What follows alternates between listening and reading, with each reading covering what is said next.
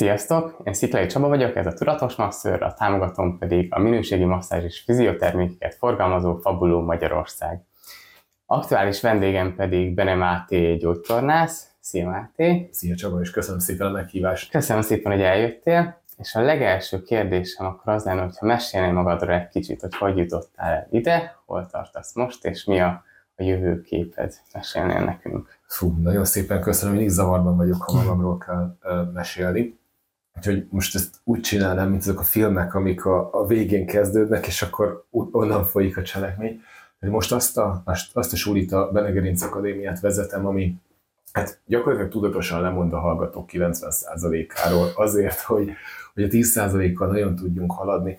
Ha mondok egy példát, volt egy kutatás 2009-ben, ami azt csinálta, hogy 50 pluszos embereknek a D-vitamin szintjét vizsgálta 10 éven keresztül, monitorozta, hogy milyen a D-vitamin szintjük, és kijött tíz év után az, hogy azok az emberek, akiknek a legmagasabb a D-vitamin szintje és a legalacsonyabb, tehát a, a, a különbség a legmagasabb és legalacsonyabb szint között, a legmagasabb szintűek azok 90%-kal kisebb eséllyel kaptak szíve, tehát voltak szívelégtelenek, ami brutális eredmény. 81%-kal kisebb eséllyel kaptak szívinfarktust, a magas D-vitamin szintűek, a legkisebb D-vitamin szintűekhez képest, és 51% eséllyel kisebb arányban kaptak sztrókot, ami, ami óriási. Hm. És ilyenkor a Bro az azt mondja, hogy megtaláltuk a szívbetegségek okát, a, a közös eredetét, a lényegét, és szedjünk D-vitamint, és akkor megoldottuk ezt a kérdést.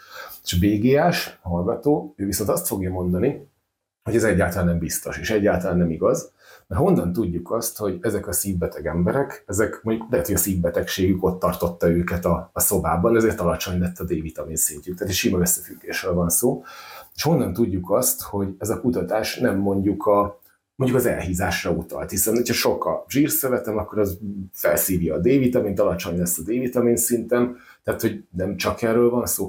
És az a gond, hogy az ember alapvetően egy egy nagyon összetett világban él. Tehát egy olyan bonyolult és egyre bonyolultabbá váló világban élünk, hogy nagyon nehéz kontrollálni, nagyon nehéz biztonságban érezni magunkat benne, és ezért ilyen koordinátorrendszereket csinálunk, ami egyszerűvé, megfoghatóvá teszi mondjuk a betegségeket, a szívbetegséget teszem azt, és így könnyen mondhatjuk azt, hogy itt a D-vitamin bekapom, és akkor megvédtem magam a, a szívbetegségektől.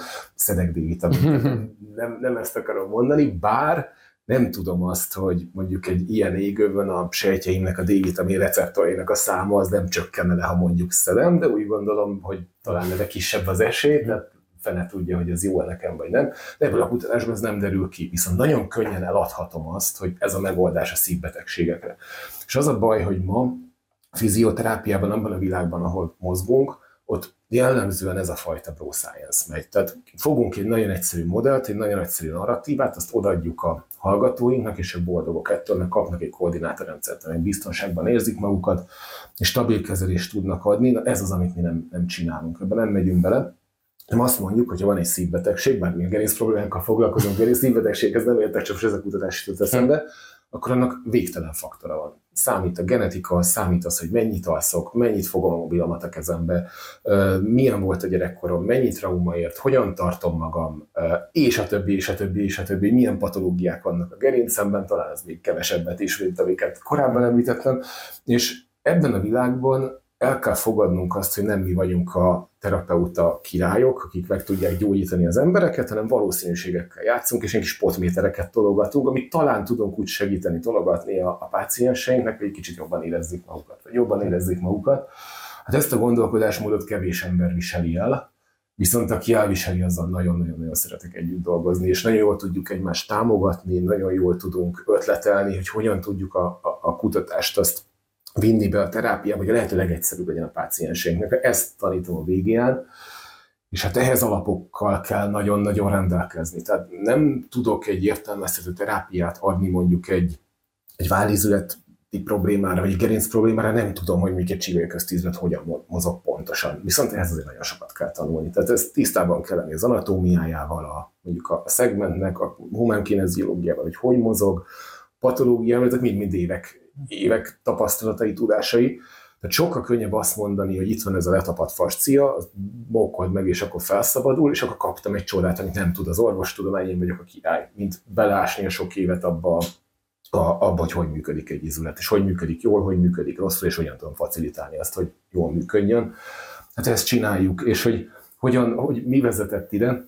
Én alapvetően én nem szerettem iskolába járni. Hatosztályos, én volt az első hatosztályos évfolyam, amikor bevezették a hatosztályos gimit, és nagyon kiforratlan volt a tananyag. Nagyon sokat lógtam a suliból, mert vagy a szerelmi költészete nem tűnt annyira izgalmasnak, mint, minden más, és nagyon sokat jártam könyvtárba. Én információfüggő gyerek voltam, volt egy tíz könyvtárban voltam tagban, az egyik könyv az ebben volt benne, a másik abban, és így mindegyiket el kellett olvasnom, tehát sokat jártam könyvtárba suli helyen. És mikor bejött a rendszerváltás korában, már ilyen öreg vagyok sajnos, bejött a természetgyógyászat, és annyira izgattak ezek a könyvek, hogy, hogy mit kell lenni, mit kell mozogni, minden irányzata, hogy valahogy nagyon érdekelt, nagyon szerettem a harcművészeteket, és ez a kettő, az valahogy a, a fizioterápiában, gyógytornászatban folyt össze. És elmentem gyógytornász szakra, és hát ott az iskolához való viszonyom az így megváltozott. Tehát ott faltam az anyagot, imádtam, érdekelt rettenetesen, és azt mondtam, hogy én bármivel foglalt, el kell dönteni lassan a vége felé, mivel foglalkozol az ember, és úgy voltam, hogy bármivel foglalkozok, csak a gerincsel nem, mert az olyan veszélyes, ott lebénulhat az ember, ha elrontod, én ember nem láttam még lebénulni, aki nem ütét kapcsán bénult volna le, hanem porckorongsérből. De tehát az úgy, az úgy nem volt annyira csábító, mondjuk egy traumatológiai fizioterápia, vagy egy neuró. És akkor hát edzősködtem már így a, a karate, karate kapcsán, és itt tanítványom egy ilyen folytófogásból szabadulás gyakorlás, akkor így izomból ráesett a fejemre, és így, hát akkor nem is fájt nagyon, viszont másnap már így, így nem nagyon forgott, nem mozgott a fejem, elkezdett lesorvadni, atrofizálódni a tricepszem, és akkor így jöttek ezek a szokásos kezelések, fizikó, akkor voltam pont reumatológia gyakorlaton, megdöbbentő tapasztalat volt, hogy, hogy így nem vették észre, hogy ez egy konkrét és nagyon egyértelmű C6-os, azt hiszem 6-os volt polckorongsér, tehát ott volt az izomhúzódástól mindenféle diagnózis, és akkor kaptam, kaptam a kezeléseket, nem nagyon működött semmi, és akkor ahogy haladt előre ez a történet, azt mondta egy sebész, hogy meg kell műteni, és el kell vágni a torkom, odébb húzni egy előcsövölgyi férfi emberként, én egy tűzszúrástól félek, no way. Úgyhogy maradt a jó bevált útkönyvtár, a Szent Király utcában Sulinkkal szemben volt egy egészségi könyvtár, és mit csinál az ember, bevackoltam magam, elolvastam mindent erről a szörnyű gerinces témáról, amit ott elolvasni érdemes, és ilyen megdöbbenések sora ért. Tehát mondták azt, hogy ahogy telik, múlik az idő, úgy nő az esélyem, hogy ott az ideg majd sérül, a tartósá válik a problémát, kiderült, hogy kutatás pont nem ezt mondja, pont az ellentétét. Hát megtanultam azt, hogy fizikoterápiás eljárásoknál nagyjából mindegy, hogy be van-e kapcsolva a készülék, vagy nincs nagyjából a hatása az ugyanaz lesz. Nevetünk, de sajnos kemény. Sírnunk kéne. Igen, igen, igen. Nagyon jó a fizikum, mert ott, ott van esély a, a fizioterápiás asszisztensnek edukálni a beteget. Tehát ott tényleg fél órát pihen valaki, ezt a mai világban ritkán teheti meg. Tehát ennek egy óriási terápiás hatása van, az más kérdés, hogy a gép az olyan kellemes, hogy ott van, de nem annyira releváns tényező. Na mindig is kitaláltam magamnak egy ilyen tök jó kis uh, mozgás formát, amivel azt gondoltam, hogy helyre ügyeskedem a sérvemet, akkor megnyugodtam, elkezdtem csinálni, pillanatok alatt múltak el a tüneteim, tehát két hét múlva nem fájt semmi, a tricepszem az így két hónap múlva visszaerősödött. Ilyen nagyon ilyen exercise biased fiziógyógytornásszá váltam, tehát azt hittem, hogy a gyakorlatoktól lettem jobban, és szentül hittem ezt akkor, ma biztos vagyok benne, hogy az ellentétét is csinálhattam volna, majd erről lehet, hogy érdemes lesz beszélgetni a sérves fejezetben. Szóval pedig azt mondhattad volna, hogy ez a gyakorlat megmentette az életem, és itt megvertitek, és minden. Persze, Igen, abban akkor nagyon hittem, tehát hmm. olyan, olyan elszántsággal tudtam ezt tolmácsolni a pácienseimnek. Elkezdtem dolgozni egy életmódklinikán, csak sérvesek voltak, meg ilyen degeneratív gerincbetegek, és az, tehát beleszerettem a témába. Tehát egy annyira logikus, kihívásos, izgalmas vonal volt ez számomra, hogy hiszen faltam a kutatásokat, a módszereket, a minden. És a, nekem a karate az egy nagyon meghatározó, meg a minimalizmus egy meghatározó elv az életemben. Ez a minden, ami nem szükséges, fölösleges, és tartsunk a lényegre. És foglalkozunk azzal a, az, azokkal a tényezőkkel, hogy nagyon meghatározunk egy problémában, és tegyük oda a fókuszt, mert akkor leszünk hatékonyak. És ezt követve próbáltam mindent belepasszírozni a, a kezeléseimbe, tehát így elindultam abba az irányba, hogy minél kevesebb mozdulat, minél kevesebb, minél egyszerűbb technika, amit meg tud jegyezni a páciens, ahova nem kellek én. És kezeltem őket, és hogy ahogy jött, fejlődött, tehát mostanában az elmúlt húsz évben, és robbant a tudomány a gerinc kapcsán, és nagyon sok tanulmányomat, elképzelésemet, prekoncepciómat úgy megcáfolta. És például benne volt a, a, a köztudatban, csináljuk egy emeri felvételt, azon látszik egy sérv, akkor egy objektív képalkotó eljárás megmutatja, hogy ott mi a probléma, akkor majd ezt ügyesen kezelem, és ezt elmeséltem már párszor egy, egy életem meghatározó élménye, egy török mafiózó fickónak nyakisérvét kezeltük, ott muszáj meg segíteni, meggyógyítani, úgy kezdte, hogy pisztolyát illetette az asztalra, és akkor csináljuk. Őt műteni akarták a nyakában, motiváció az meg volt. Abszolút, abszolút.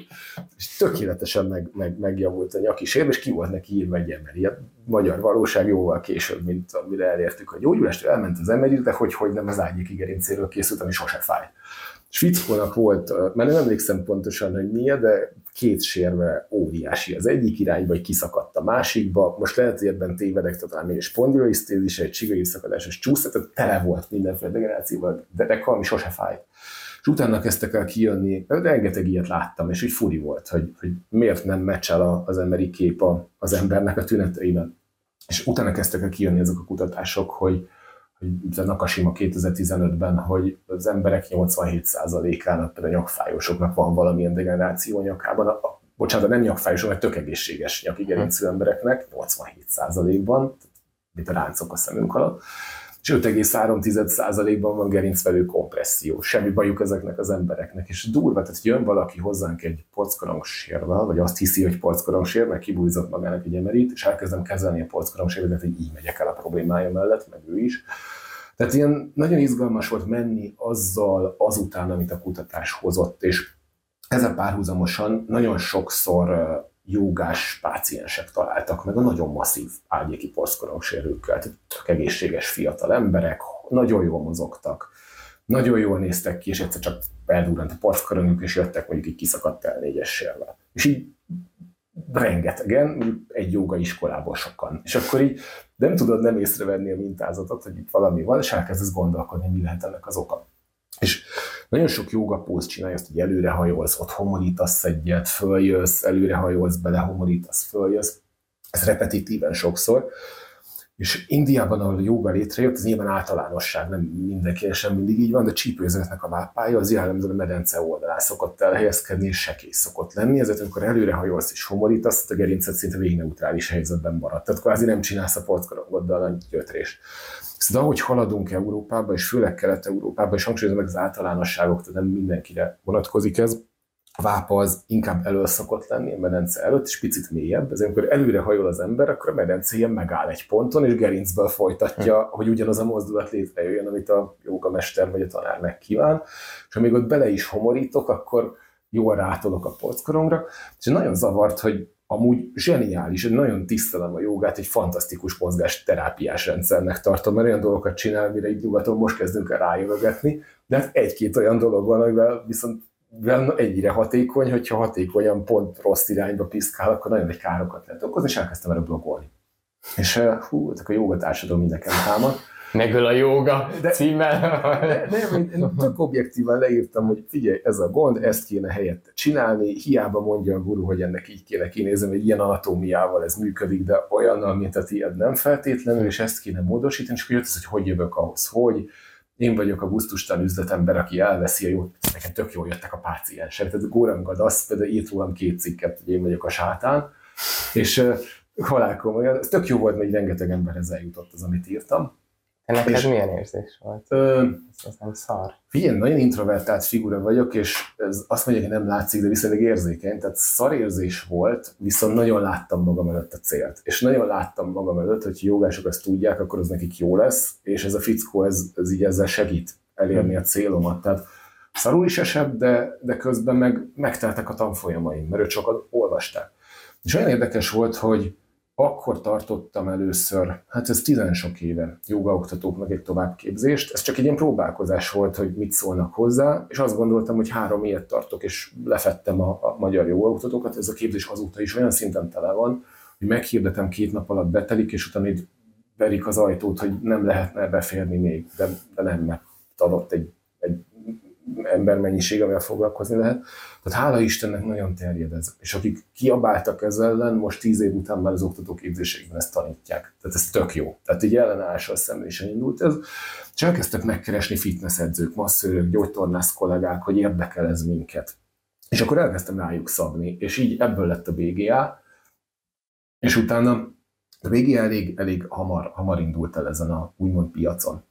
Viszont ahogy, ahogy elkezdtek megjelenni hasonló iskolák, most nem polkorrekt leszek, hanem mondok, mondom, amit gondolok, azt látom, hogy nagyon ki akarják szolgálni az emberek igényét. És az emberek igénye nem az, hogy menj mélyre, tanuld meg az alapokat, állj beton stabil lábakon, hanem az, hogy legyél te a terapeuta király, nagyon hamar, viszonylag kevés tudással, tudj valamit, amit az orvostudomány még nem tudod, bla bla bla, ez bullshit, ilyen nincsen. Tehát ha autószerelő akarok lenni, nem megy az, hogy oda megyek, megtanulom, hogy kell beolajozni a motort, és akkor az onnantól ez meggyógyul, bármi baja van, hanem nagyon-nagyon mélyen meg kell tanulni ezeket a dolgokat.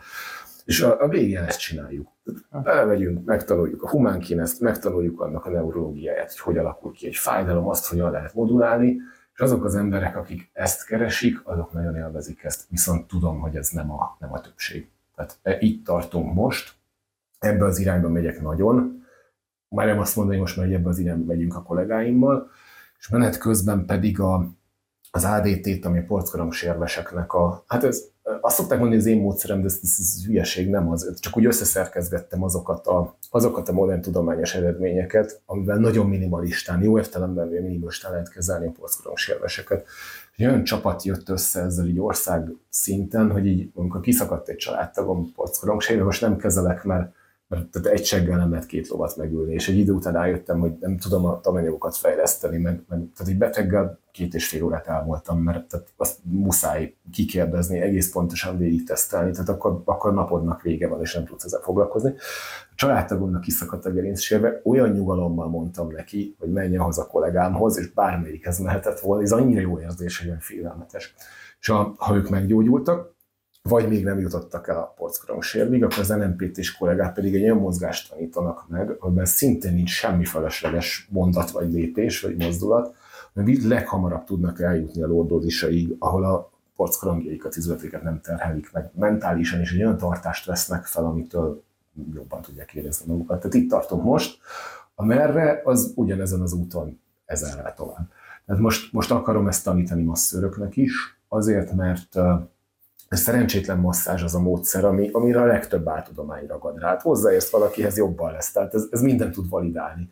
Olyan neurológiai változásokat indít el az érintés, endogén opiátokat így nyom bele a véráramba, amit ha rögtön jobban leszel, innentől közben bármi hülyeséget beszélhetek, hogy miért lett az, miért működött, és ezt meg akarom tanítani, hogy neuronról neuronra, pályáról, szinapszisról szinapszisra mi történik az agyban, mi történik a, a, a periférián, a centrumban, hogyan érzékenyedünk, Technikát én nem fogok tanítani, mert ebben a masszörök sokkal jobbak, mint én vagyok, meg a manuál terapeuták, viszont a hátteret, és ebben mi nagyon erősek vagyunk, azt nagyon szívesen fogom, ezt neuromasznak fogják hívni, ez a jövő, Neuromasz. Neuromasz, ez a jövő, jövő évnek a, az egyik terve, és a másik, hogy gyógytornász kollégáknak is egy nagyon alapos, egy nagyon átfogó gerincterápiás képzést tervezek. Nem még egy csomó minden, de, de ezek most a, a következő, következő tervek. Sok siker! Nagyon szépen köszönöm. Nagyon jól is hangzik. Hú, érdekes az életed is.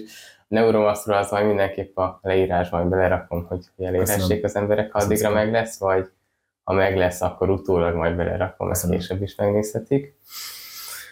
Hú, már ez nagyon, nagyon érdekes volt azt, hogy még nagyon sok dolgban rezonálunk veled szerintem.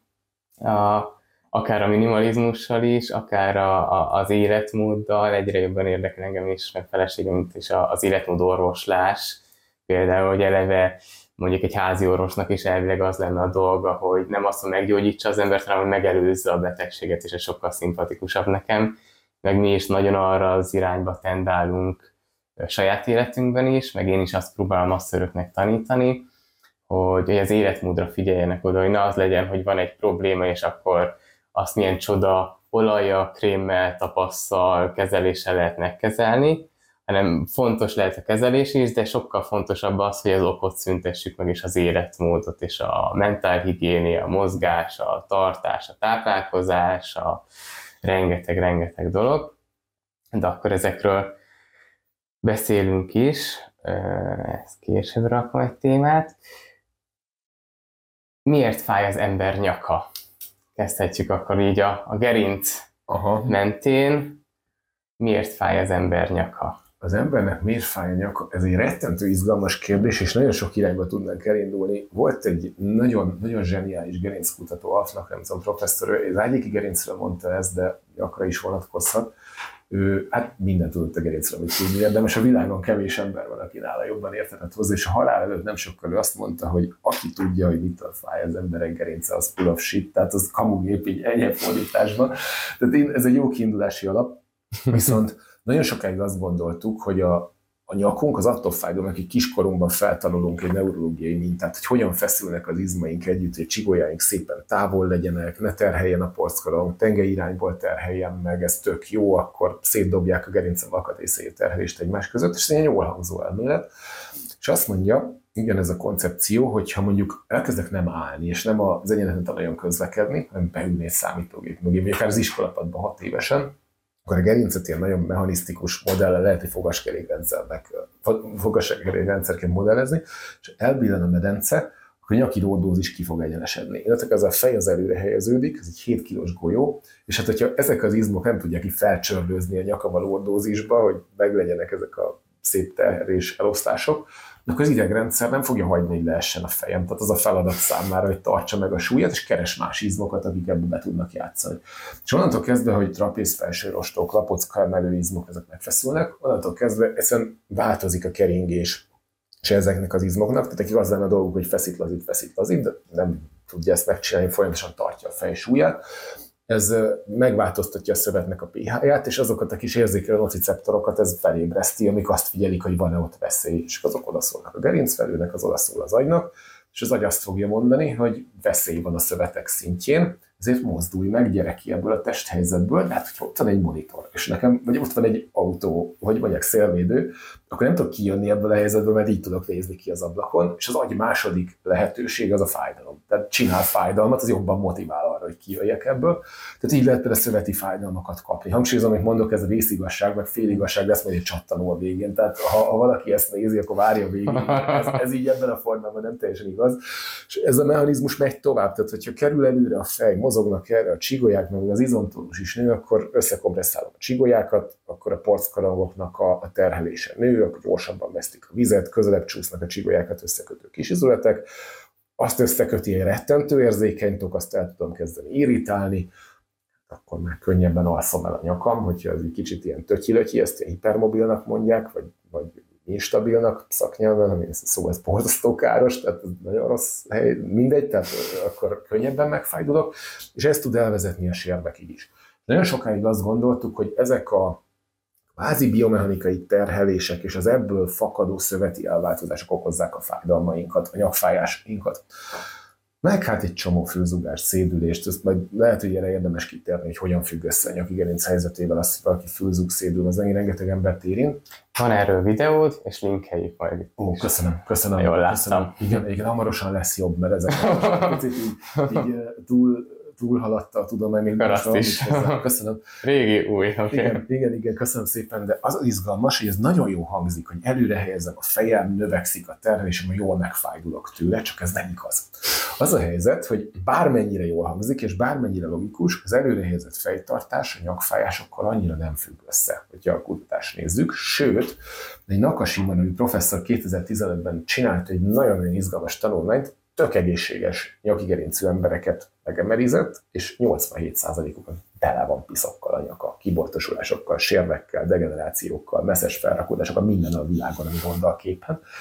És, és hát az emberek 5,3%-ának még a gerincvelőt, gerincvelőt is nyomja, és semmi baja. Ez, ez úgy alakulhat ki, hogy ez gyorsan alakul ki, mint a béka, amikor bedobod a vízbe, állítólag akkor a forró gyorsan mm. kiugrik, de a lassan, nem tudom, hogy ez igaz de ez egy tök jó analógia, hogy ez lassan alakul, akkor megszakja a gerincvelő ennek a sérnek a körét, és nem okoz fájdalmat, de akkor felmerül a kérdés, hogy de akkor mi a trigger? Tehát mitől fájdul meg az embernek a, a nyaka? És egy kutatás mondok, most tonnáit lehetne idehozni, hogy 448, azt hiszem 448 házi orvosi praxisban jelentkező keményen nyakfájós embert vizsgáltak meg, és uh, kitöltettek velük egy kérdőívet, hogy, hogy mennyire fáj a nyakuk, mennyire zavarja az életüket, és van egy ilyen hospital anxiety and depression scale, tehát hogy mennyire szoronganak és mennyire depressziósak ezek az emberek, és iszonyatos összefüggés van a között, hogy valaki mennyire szorong, és mennyire fáj a nyaka. És úgy látszik, hogy sokkal jobban összefügg azzal, hogy mennyire szorongok belül, mint az, hogy hogyan tartom a fejem. Tehát ha csak rosszul tartom a fejem, akkor bőven elég robosztusak és erősek a szöveteim, hogy ezt elviseljék az esetek döntő többségében. De, hogyha fogsz egy emlős állatot, mint egy kutyát, az, az a, vagy egy macskát, az, az neki megy a, a fegyvereivel a világnak. Tehát foga van erről, amivel meg tudja magát védeni. Mi viszont két lábra álltunk, kitettük az artéria karotiszunkat a világnak, az érzékeny hasi zsigereinket, és az intelligenciánkban biztos jó, hogy látok távolba, tudok manipulálni a kezembe, ez egy baromi egy evolúciós előny, hogy kitegyem magam veszélyeknek, mert okos vagyok, és megoldom. De ha, ha az agy úgy dönt, hogy baj van, hogy veszély van, hogy stressz van, valami befolyásolhatja a homeosztázisomat, mondjuk átharaphatja a torkam, az befolyásolja, akkor ezeket öntudatlanul eldugom. És eljutok ugyanabba a helyzetbe, ahova a szék vezetett. Tehát nagyon sokszor azt csináljuk, hogy emberek vagyunk, tök jól felismerjük a mintát, tehát látjuk, hogyha így van az ember, akkor ő fáj, tehát valószínűleg van köze ennek a tartásnak a fájdalomhoz, de nagyon sokszor összekeverjük az öngyújtót a cigivel. Tehát, hogyha csinálnak egy kutatást, és azt mondanánk, hogy az öngyújtót hordó emberek nagyobb eséllyel kapnak a tüdőrákat, akkor így fogja, hogy igen, de hogyha az öngyújtóval mókolunk, az nem lesz olyan hatékony, mint a cigivel. Tehát itt a cigi az az, hogy miért jutok ide. És ha szorongok, akkor dugom el az artéria karotiszomat, az agynak van egy tehát nagyon izgalmas neurológiája, hogy miért fájdul meg a nyak, hogy miért, miért dönt úgy az agy, hogy jobb nekem fájni, mint nem fájni. Az agynak van egy, van egy sejtcsoportja, azt amigdalának hívják, van egy bal oldalt, jobb oldalt, ez ilyen félelemközpontnak szokták hívni. Ez egy nagy egyszerűsítés, nem az, de hozzá be van kötve egy csomó szenzor, amit látok, amit hallok, ami jön lentről, a gerincfelőből információ, és biztos voltatok úgy, hogy állsz egy zebrán, simán át akarsz menni, és egyszer csak így visszalépsz, és így vum, elzúg egy motoros, és elütött volna, ha nem lépsz. De nem, nem láttad a motoros, nem is volt tudatos, az amigdalához hamarabb jut el az információ, mint, a, mint az agynak a tudatos részéhez. Az amigdala, hogyha bármi olyannal találkozik, ami a homeosztázis alatt befolyásolhatja, tehát a szervezet minél range belül szeret maradni, a pulzus, vérnyomás, stb., de mondjuk a vércukor is. És hogyha hazamész és még az asszony csúnyán néz, ez, ez, ez befolyásolhatja a homeosztázisodat, nem csinál neked vacsorát, akkor a vércukorszintod változni fog. Tehát mi emberként ezt így ki tudjuk bővíteni. És az az izgalmas, hogy az amigdala, ha ilyennel találkozik, akkor berúgja a HPA tengelyt, a stressz tengelyünket. Mi hormonok elkezdenek a vérünkbe áramolni, a mellékvesek híregig az kiválaszt kortizolt, és a magas kortizol szintnél megyek ebbe az irányba, és megyek, megyek, megyek, megyek, és az a gond, hogy hogy lesz ebből nyakfájás, úgyhogy a, a kortizol, ez egy csomó mindent csinál egyébként a, a, a sejtjeinkkel, tehát a blasztokat, amik csontokat termelnek, tehát csontot képeznek, a kötőszöveteket képeznek, azokat kicsit blokkolják. Tehát a, mindig a kartfútigés jön, de ha jön, akkor ne, ne csontokat gyártsunk éppen, mert az drága, tehát foglalkozzunk a túléléssel. Um, elkezdenek glükoneogenezist csinálni, tehát mindenből, ami nem cukor, cukrot gyártani, viszont mellette az inzulinnak a működését elkezdi kicsit gátolni. Ez vicces, hogy cukrot pakolok a vérbe, de nem engedem, hogy bejusson a sejtbe. Miért? Azért, mert a kortizol az nem egy gyors reakciót akar, hanem hogyha megküzdöttem a kartfogú tigrissal, vagy beboxoltam az asszonyal, hogy lesz a vacsora, akkor utána újra akarom építeni magam. És ehhez kellene ilyen building blokkok, mint a cukor, és az ott lesz a vérben, tehát lesz mihez nyúlni viszont tök nem jobb, mert a vércukrot, hogyha vagy krónikus stressz alatt élet nagyon meg tudja emelni, de mindegy gátolja az immunfunkciók egy nagy részét, viszont ami nekünk fontos, hogy felcsorog az agyba, és elkezdi az amigdalát egy picit megerősíteni.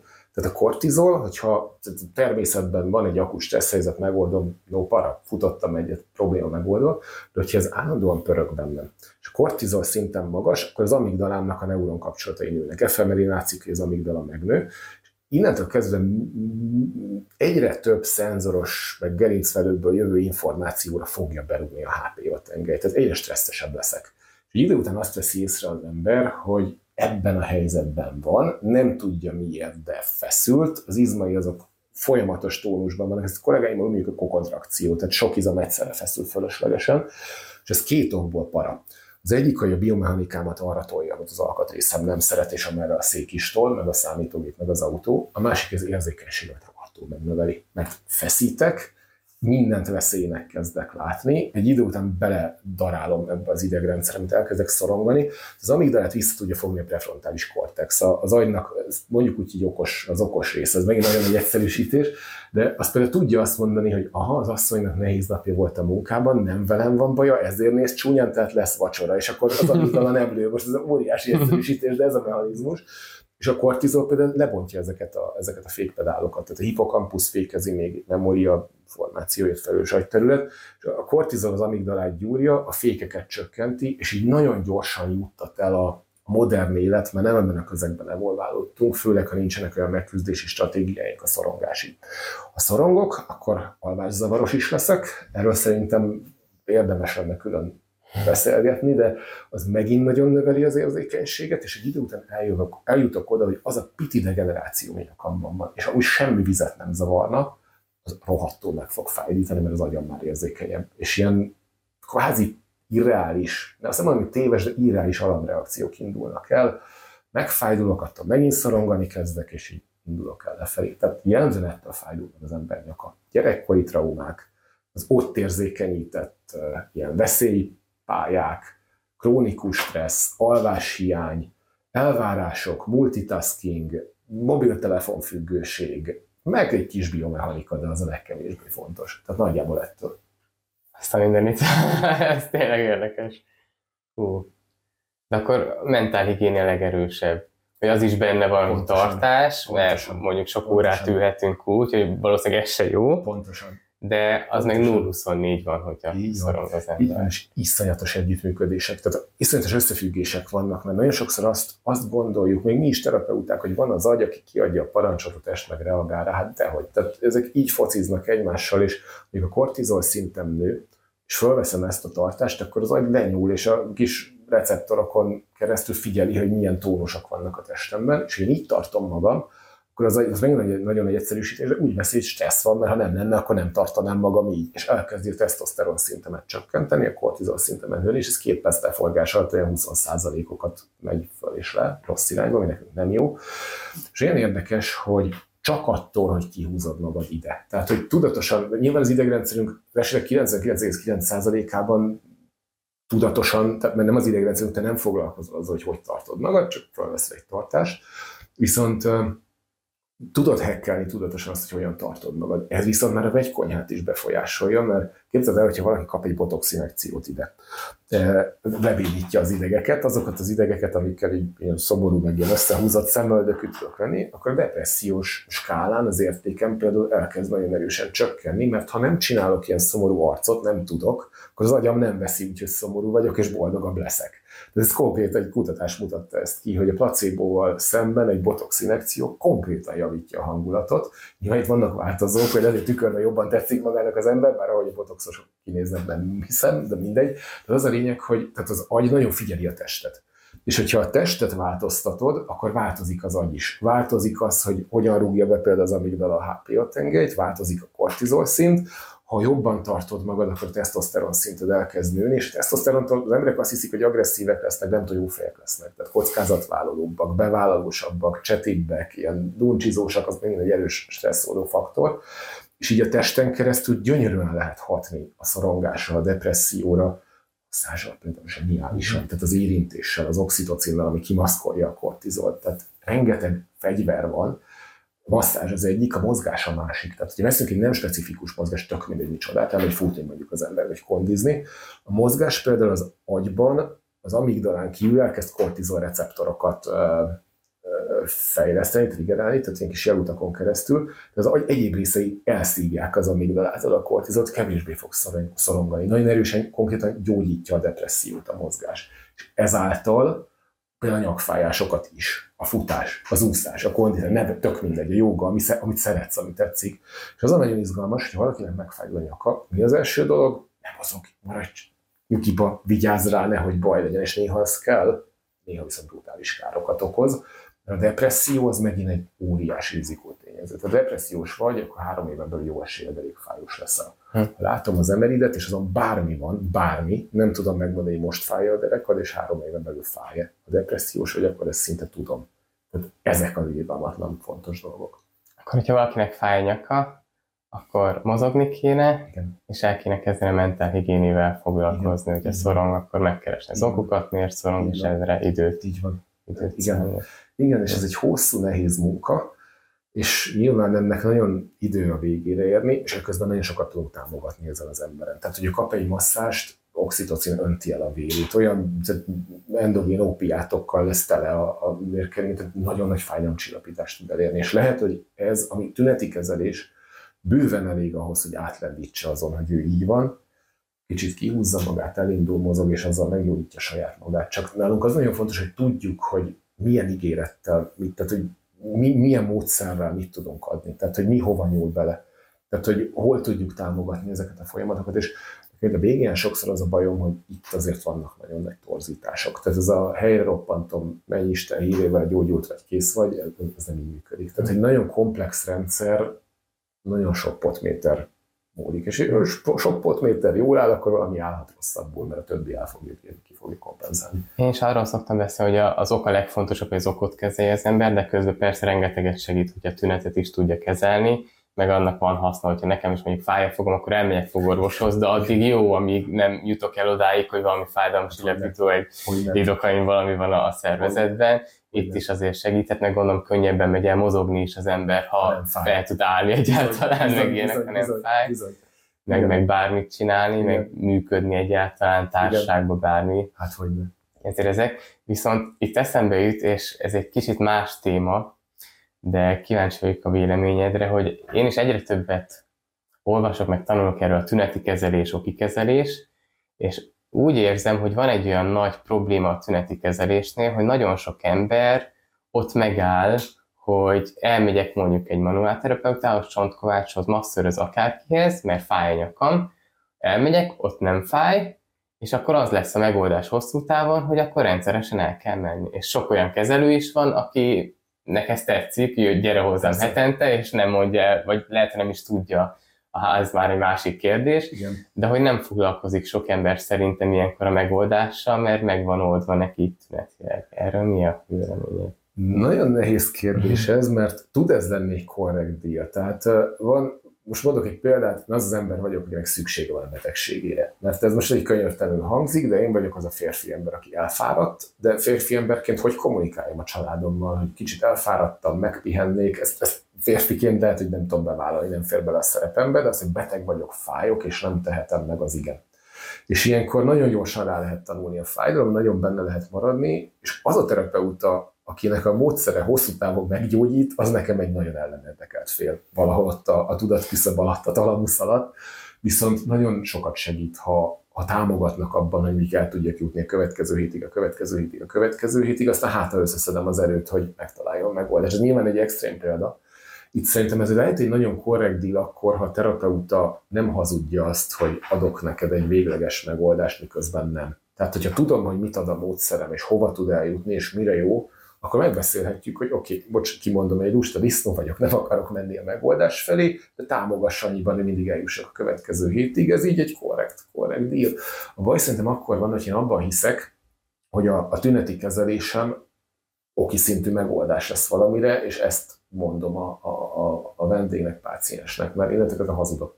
Lehet, hogy jó szándékkal, lehet, hogy jó hiszeműen, viszont őt is beleviszem abba az erdőbe, amit mondtál, hogy dang, dang, dang, gyere vissza, gyere vissza, gyere vissza, és elveszem a teret attól a megoldástól, ami mondjuk egy sokkal okibb, okibb történet lenne. Tehát ez, ez mondjuk gond. Mondjuk itt szerintem alulinformáltság is van, hogy el tudom képzelni, hogy sok terapeuta, akár masször, akár gyógytornász, akármit tényleg kiszabó, hogy ő megoldja a gondot.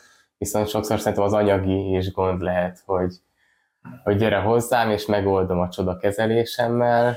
Igen, ez egyébként a mi hibánk is. Ez az olyan, olyan figuráknak a hibája, mint én, aki, aki kollégákat képez tovább. Tehát, hogy én azt mondom, hogy itt van ez a csoda, odadom neked, amivel meg fogod gyógyítani az embert, akkor nyilván azért jön el valaki kérdés, ha tőlem akarja hallani a tutit, akkor félrevezettem egy csomó embert, és sajnos ez most működik. És terapeuta a legjobb szándékkal mondja azt, hogy meggyógyítja az embert, mert ő is hisz ebben a narratívában. Miközben ez a narratíva nem igaz, csak az a szép, hogy ma már minden elérhető. Tehát konkrétan nem tudsz olyan kutatást, amit két kattintással nem tudsz előkeresni, és feketén-fehéren megmondják, hogy mi a manipulációnak a hatása, mi a masszázsnak az elvárható. Tehát olyan metaanalízisek vannak, hogy azokra itt tényként rá tudsz ülni, mert hogyha nem tudom, 40 vizsgálatot összevetnek, és minden egy irányba néz, akkor nincs nagyon kérdés. Tehát mondok egy példát, a korstabilizáció, tehát a core training. Fantasztikus. Fáj a derekam, akkor az egészségügy szinte minden megközelítését agyon fogja verni, nem specifikus derékfájás esetén. Ez gyönyörű, itt ellovagolhatnánk a naplementében, csak csak ne tegyük mondjuk egy random mozgásforma mellé, mert ha összevetjük azzal, hogy mondjuk az úszás, a futás, a konditerem, vagy bármi mit ér, ugyanazt fog élni. Pont ugyanazt. És abban gondolj bele, hogyha gyógytornász vagyok, az identitásom része az, hogy valami überspecifikus korrektív tréninget, vagy core tréninget nevezzük, aminek szimpi adok, mert nagyon fontos, hogy így álljon a füle annak a páciensnek, miközben a gyakorlatot végzi, és kiderül, hogy nem, akkor mit teszek? Leszek annyira erős, hogy az identitásomat kijöntöm, és azt mondom, hogy újra tanulom, ributolom az egész valóságot? Nem. Tehát az ember az evolúciója során, az elme evolúció során rengeteg-rengeteg mentális gimnasztikát kifejlesztett, hogy ne kelljen észrevenni azt, ami a valóságával szemben áll. Mi szerintem a BGM meg a porckoromban abban vagyunk erősek, hogy nem érdekel, igazam van, pont nem érdekem. Akkor van igazam, hogyha minél gyorsabb, minél eredményes dolgot tudok találni. Ezért pontosan látom, hogyha mondjuk éjszaka fölébredsz arra, hogy van egy brutál fejfájásod, és képzeld, hogy oda megyek a csodálatos, fantasztikus ADT módszeremmel, és elkezdem neked magyarázni, hogy figyelj Csaba, a lordózisod visszaállításához neked ezeket az izmokat kellene majd dolgoztatni, és olyan, hát olyan, talán egy év alatt át fog struktúrálódni a dolog, akkor fejbe vágsz. Tehát nem erre van szükséged. Ott a módszerem nem jó, nem adekvát, nem, csak jó, nagyon ügyes, nem akkor nem ott. Tudom, hogy hol élik be a kulcs az ágba egy olyan manuális kezelés kell, amitől ellazul az izmod, csökken a szorongásod, tágulnak az ereid, elindulnak az endogén opiatok, az lesz ott a csodaszer. Rövid távon. Hosszú távon megjöhet az ADT, meg az NPT. Tehát itt, itt mindig az, a, az az izgalmas, hogy, hogy képes vagyok-e azt meglátni, hogy mikor nem rám vagy a tudásomra van szükség, és ezt tesz nagyon jó terapeutává, mert eltalálni a megoldást, tehát már látjuk, hogy nagyjából melyik zága, melyik kulcs illik, nagyjából, nagyjából, de hogy melyik nem. Tehát ehhez kell nagyon élesen látni, meg nagyon tisztán, meg az emberek magával tisztában lenni, mert, mert, mert pénzt keresni rengeteg úton lehet, ez nem feltétlenül kell átvernem embereket. Magamat átverni sokkal könnyebb, tehát ez a legnagyobb veszély talán. Tehát, hogyha képzeld el a következőt, tehát most kijönne, a, kijönne egy mozgásterápiás módszer, ami hatékonyabb, mint az ADT merem magamról azt feltételezni, hogy jelennék az, aki az elsősorban csápolva lesz boldog azon a képzésen. Egyelőre azt látom, hogy nincs ilyen, mert ez nagyon sok minden, tehát nincs ilyen egy ADT, ez egy össze, összeválogatjuk azt, amit most a tudomány lát, és megyünk vele, alkalmazkodunk folyamatosan. De szerintem ez nagyon fontos, és ez az nagyon fontos, hogy, hogy nagyon kutassuk azt, hogy amit csinálunk, az mitől működik. Mert még azt szokták kérdezni az emberek, hogy nem hulla mindegy, hogyha ha, ha működik, amit csinálok, és azért nem hulla mindegy, mert hogyha mondjuk a, a core trainingen működik, vagy a kranioszakrális terápia működik, tök mindegy, mi van akkor, ha annak az embernek más szimpatikus, nem elérhető, drága, nincs ott, el kell menni messzire, akkor sokkal jobb, ha tudom, hogy mi volt az a mechanizmus, amitől működött, és azt azonnal fel fogom tudni cserélni egy csomó mindenre. Tehát, ha mondjuk hozzánk bejön egy páciens, és megkérdezi, hogy mit sportoljon, akkor az első kérdésünk az, hogy mit szeretsz. Tehát, hogy, hogy mi az, amit csinálsz. Mert próbáljuk az elveket abba beszuszakolni, amit ő amúgy is szeret, amúgy is csinál. Mert azt nagyobb eséllyel fogja csinálni, és kisebb eséllyel lesz szüksége ránk, és kisebb eséllyel fogja abba hagyni. Hmm. Ez szimpatikus nagyon, mert akkor be tudod ismerni te is, hogyha hibáztál, és akkor Igen. korrigálni azt, Igen. és nem az, hogyha olvasol mondjuk egy tanulmányt, hogy megcáfol valamit, hogy akkor ezt inkább rakjuk félre, keresek valami olyat, ami alátámasztja, amit eddig mondok. Az a baj, hogy senki nem képes. Tehát százszerzelékben senki nem képes. A Daniel Kahneman, a, a, nem tudom, hogy Nobel-díját a pszichológiából vagy közgazdaságtanból kapta, ő írt egy zseniális könyvet, hogy hogyan, hogyan processzálja az információt, meg hogyan dolgozza fel az emberi elme és hogyha egyszer kialakítunk egy hitet valamiről, akkor azt nem engedjük el. És jellemzően a hitet azt két irányból szoktuk kialakítani, nézzük, hogy rettentesen, utána olvasunk, utána megyünk, ez a ritka. Tehát ez nagyon sokat, ez iszonyatosan sokat fogyaszt az idegrendszer, borzasztó ATP igényes, és az nagyon, nagyon drága dolog, így mentálisan.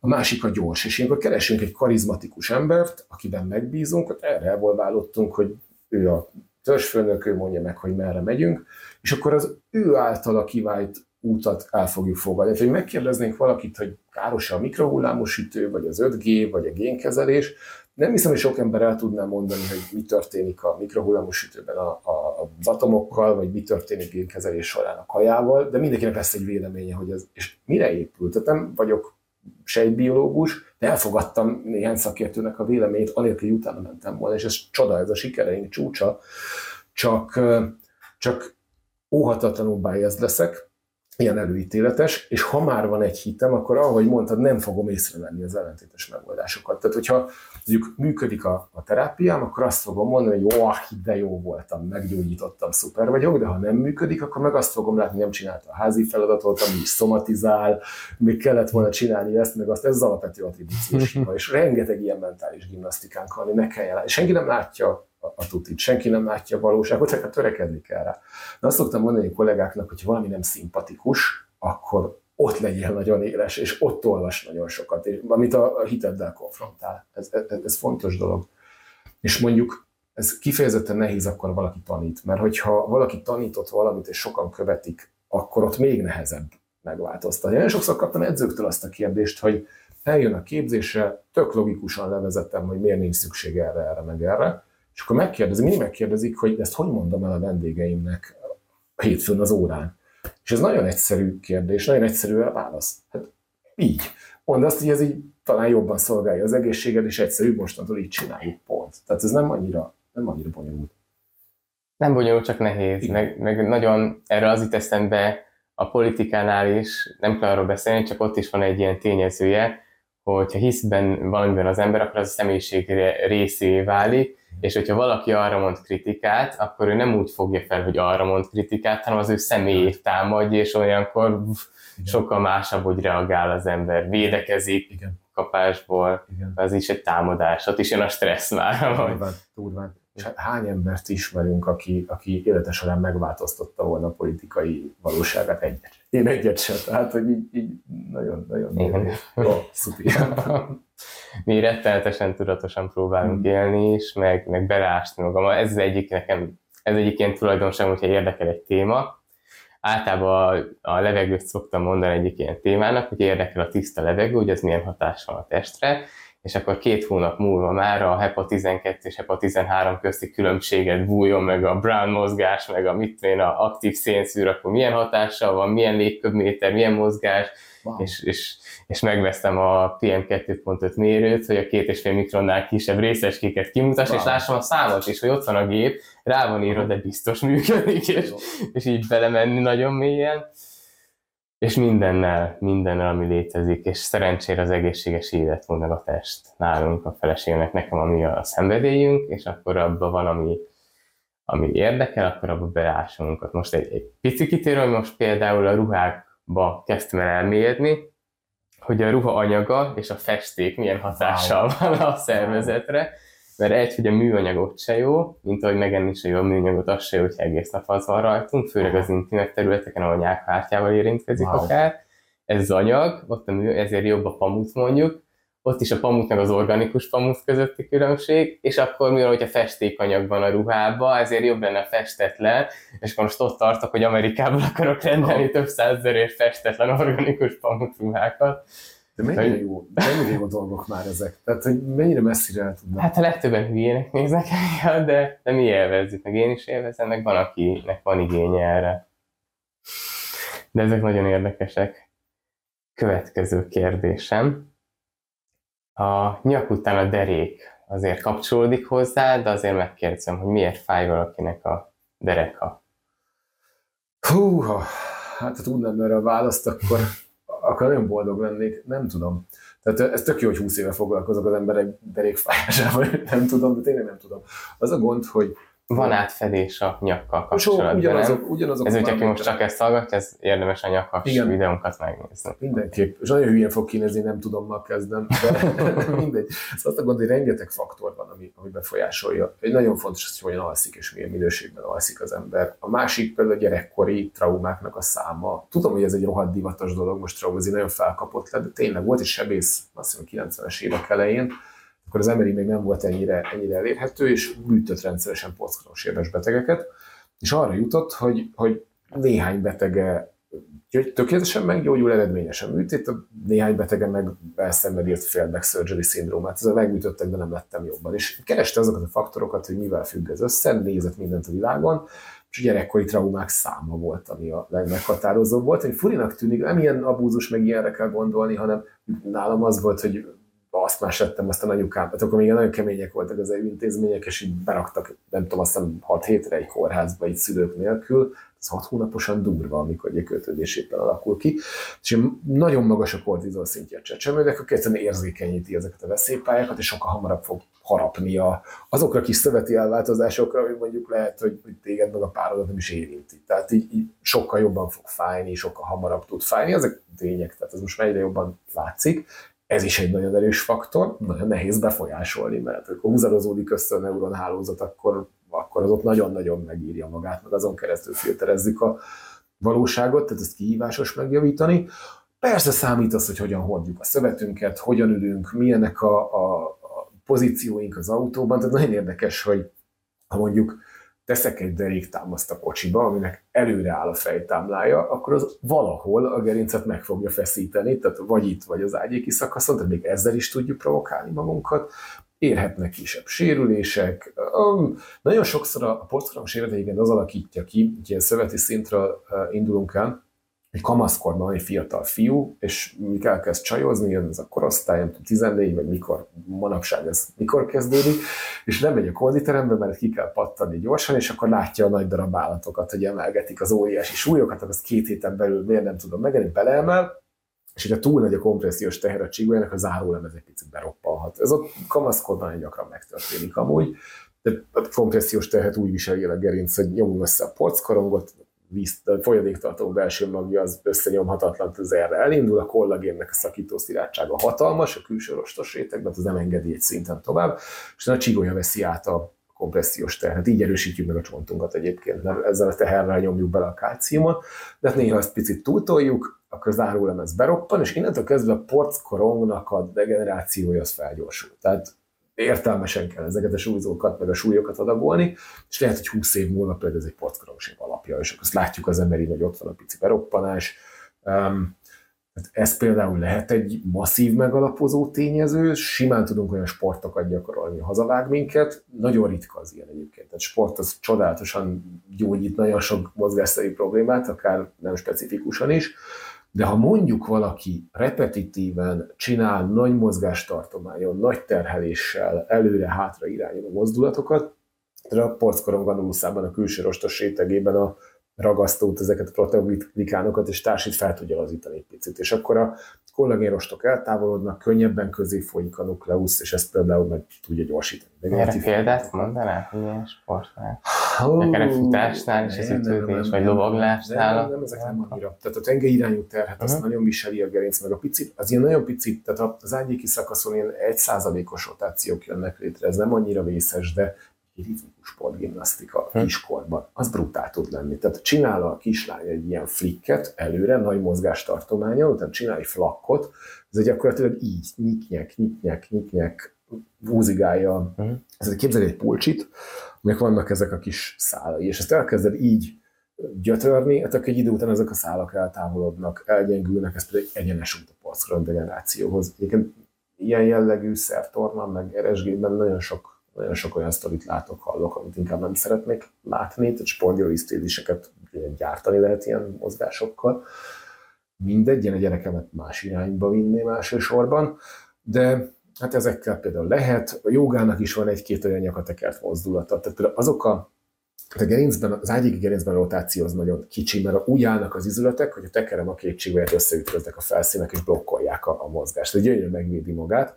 Ez így van az L1-es, L2-es, L3-as, L4-es, L5-ös csigójánál, tehát az ágyéki szakasz nagyon picit forog.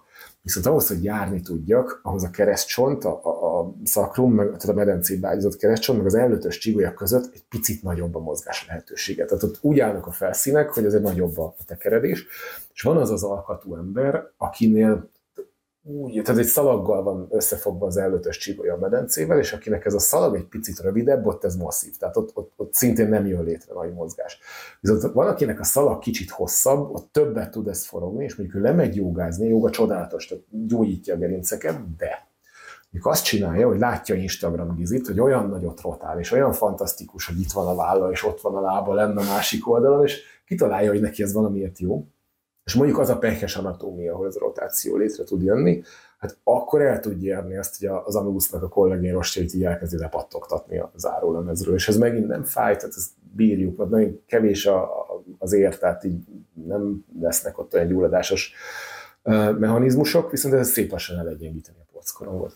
És én felfogni, nem tudom, miért csinál ilyet egy ember. Tehát, hogy, hogyha az oktató ért ehhez, akkor azt fogja mondani, hogy oké, okay, tök jó a rotáció, csináld mondjuk ebben a formában, ebben a formában, nem megyünk el eddig az extremitásokig. Hmm. Akkor itt talán hasznos, hogyha az ember bármilyen sportot csinál, akkor talál hozzá olyan szakembert, akár Igen. edzőterembe megy le, akkor Igen. tanítsa meg neki valaki, hogy hogy emelje a súlyokat, mekkora súlyokat, stb. Igen. jogára megy el, akkor Igen. inkább ne videó alapján, hanem legalább az első alkalom, akkor hogy legyen ott egy, egy szakember, aki látja, mit, hogy csinálsz. Így, én azt gondolom, hogy igenis, meg nem is. Tehát ez, ez, ez szerintem, hogy mondasz, abban az esetben rettentő fontos, ha, ha nagy a teher, nagy a súly, nagy az igénybevétel. Tehát mi gyógytornászok nagyon sokszor fontoskodunk azzal, hogy a gyakorlat helyes végrehajtása. De nézzük, hogy mi az a helyes végrehajtás. Tehát minden szövetnek van egy olyan terhelhetősége, ahol, ahol nem sérül meg. Tehát mondjuk itt van ez a szint, és hogyha beleemelek egy olyan súlyban, nagyon hirtelen, amit nem bírok el, akkor beroppan a zárólemezem, tehát a zárólemezem terhelhetősége túllőttem a terhet, itt kialakul a sérülés. Az is egy sérülési mechanizmus, hogy mondjuk elkezdek futni. Az én elfutnék az oktogonig, az talán 100 méter, semmi bajom nem lenne. 42 éves vagyok, de szerintem ezt kibírna. És, és működne a dolog, tehát bőven a szöveteim terhetőség alatt van. De ha azt mondanád, hogy fussak egy maraton, tehát mondjuk innen Budaörsig, hát akkor a szöveteim így ding, ding, ding, ding, ding, ding, ding fáradnának, csökkenne a terhelhetőségük, és ugyanaz a terhelés simán elérni azt, hogy, hogy valami megsérüljön, vagy legalább begyulladjon. Hm. És mindig az a jó gyakorlat, ahol az egyik sem történik meg. Mert hogyha a terhelés az vagy a szint alatt van, vagy abba hagyom, mielőtt ez a tipping point, ez a találkozás létrejönne, akkor az fog történni, hogy a szövet megpihen, adaptálódik és erősebb lesz, és legközelebb már innen terhelhetek. Tehát mi a jó gyakorlat? Az a jó gyakorlat, hogy ez nem következik be. Tehát most ezt kimondom, iszonyat szar technikával is emelhetek, ha a súly itt van, és ez erősíteni fogja a porckorongomat, az izgomat, a szalagomat, a csontomat, bár az edző kollega azt fogja mondani, hogy úristen, milyen technikával dolgozik ez az ember. Számomra, akit nem érdekel a technika, hanem az ember szövetének a minősége, meg a, a kortizol szintje, meg a depresszió érdekel, azt fogom, hogy a legjobb dolgot tette a világon. Viszont ha nő a súly, akkor lehet, hogy a technikán fog múlni, hogy átütjük el. Ez ilyen a versenysport, meg ezek a, a nagy kihívások. De ha nem ezt csináljuk, akkor egy rossz mozgás, rossz, tehát az is egy nagyon jó mozgás, mert nagyon sok helyen nyúl bele. És tudom, ez így kicsit eretnek, de... Ne, ez de... teljesen logikusan hangzik. Az a kérdésem itt, hogy ér, érzi az ember a határt? Mert itt az jut eszembe, én sokszor ajánlom azt mind masszöröknek, mind vendégeimnek, mind mi is próbálunk arra figyelni, hogy a tudatosság az milyen fontos, és hogy bármit csinál az ember, akár fut, akár eszik, tök mindegy, hogy próbálja azt tudatosan, és például ne úgy egyen, hogy közben a telefon görgeti, tévét néz, podcastet hallgat, akármi, hanem akkor egyen, és ugyanúgy a sportnál is, hogyha mondjuk valaki elmegy futni, akkor ne zenét hallgasson és nem mást hallgasson közbe, hanem fusson, és a testét figyelje meg, és ez alapján akkor érződik, hogy közelítünk ahhoz a határhoz. Annyira tetszik ez a mentalitásom, hogy be, belegondoltam, hogy hogy ettem tegnap, és így, tök jó. Tehát így, á, szuper. Na mindegy. Bocsánat, visszatérve a kérdése, igen. Mert ilyenkor így, így ön reflexiót gyakorlok, és így rájövök, hogy hát mi is szoktunk hogy törekedni kell rá. Persze, király, tök jó, szeretem ezt a beszélgetést. Tehát, a, a, hogy, hogy érzi az ember, vagy nem, általában igen. Tehát általában tele vagyunk olyan kis receptorokkal, amik figyelik, hogy tájékoztatják az agyat, meg a gerinc felőtt, hogy hol vannak a testrészeim a térben, meg vannak a nociceptoraink, amiknek kicsit magasabb az inger küszöbe, mert ettől baj lenne, ha megfájdulnék, de ez nem árt, ha igen. És általában ezek jeleznek, csak egy baj van, hogy néha nem figyelünk erre oda, tehát amikor látom Instagramon a Gizit, hogy olyan hidat csinál, meg olyan gyakorlatot, meg olyan, akkor néha elmegyek abba az irányba, hogy nekem is meg kell érintenem az orrommal a térdemet. Minek? Tehát, hogy néha csinálok hülyeségeket, és nem figyelek oda, ez baj. De nagyon csatlakozom hozzá, hogy menjen, fusson, jogázon, és figyelje a testérzetét, és hallgasson rá. Tehát ez, ez szuper. És nagyon-nagyon ritkán pedig, pedig nem érezzük, és tipikusan a porckorong ilyen. Mert a, a porckorongban óriási nagy a nyomás. Tehát ahhoz, hogy el tudja látni a funkcióját, szét tudja tartani a csigolyákat, a kis kollagénrostjai meg tudjanak visszaadni elasztikus energiát, mint a járásba azzal, hogy felhúzzuk a nyugó, tehát egyik szakasz határán. Ez, tehát nem tudnak idegek nagyon belelőni a porckorongba, egyszerűen a nyomás nem bírják el. És az egészséges porckorongot azt azért nagyon-nagyon meg tudom gyötörni, anélkül, hogy bármit mondana. Meg erek se tudnak nagyon belelőni eleinte, amíg még nem bántom nagyon, és így egy ulladás sem fog benne kialakulni, de a porckorong nagyon sokszor nem szól. És az az érdekes, hogy vagy extrém súlyokkal, de ahhoz tényleg nagyon extrém súlyok kellenek, hogy tudom tönkretenni, vagy pedig a nagyon kedves, aranyos, lájtos nyújtó gyakorlatokkal, amikor benne hagyom a szövetet, a porckorongot egy olyan helyzetbe, amiben nem kéne. És itt mindig az a kérdés, hogy miért akarunk mi olyan mozgástartományokba belemászni, ami a testünknek nem természetes pozíció, de akarunk. Tehát a szimpi az Instagramon, ott van a joga könyvben, és így csinálunk olyan dolgokat, amiket tönkre vágjuk egy alkatrészünket. Tehát ő nem fog szólni, itt fontos a jogautnak a hozzáértése. És annyit pikáztam a jogát, hogy ezt szeretném egy picit rendbe tenni, hogy, hogy zseniális dolognak tartom. Mm. Tehát ha csak a mozgás meg a relaxációs részét nézzük, tehát csak ezt a fizikai meg a végzést vegyük ide szintet, annyira zseniálisan építi vissza a lordózisokat, táplálja a polckorongot, ha nem csináljuk a hülyeségeket hozzá. Mm és az egy-két hülyeség fogja elérni azt, hogy rengeteg zseniális jótékony hatás mellett mondjuk egy polckorongsér felé is vezessük a vendéget. Tehát itt kell a hozzáértés, ahol a test nem szól az oktató részéről.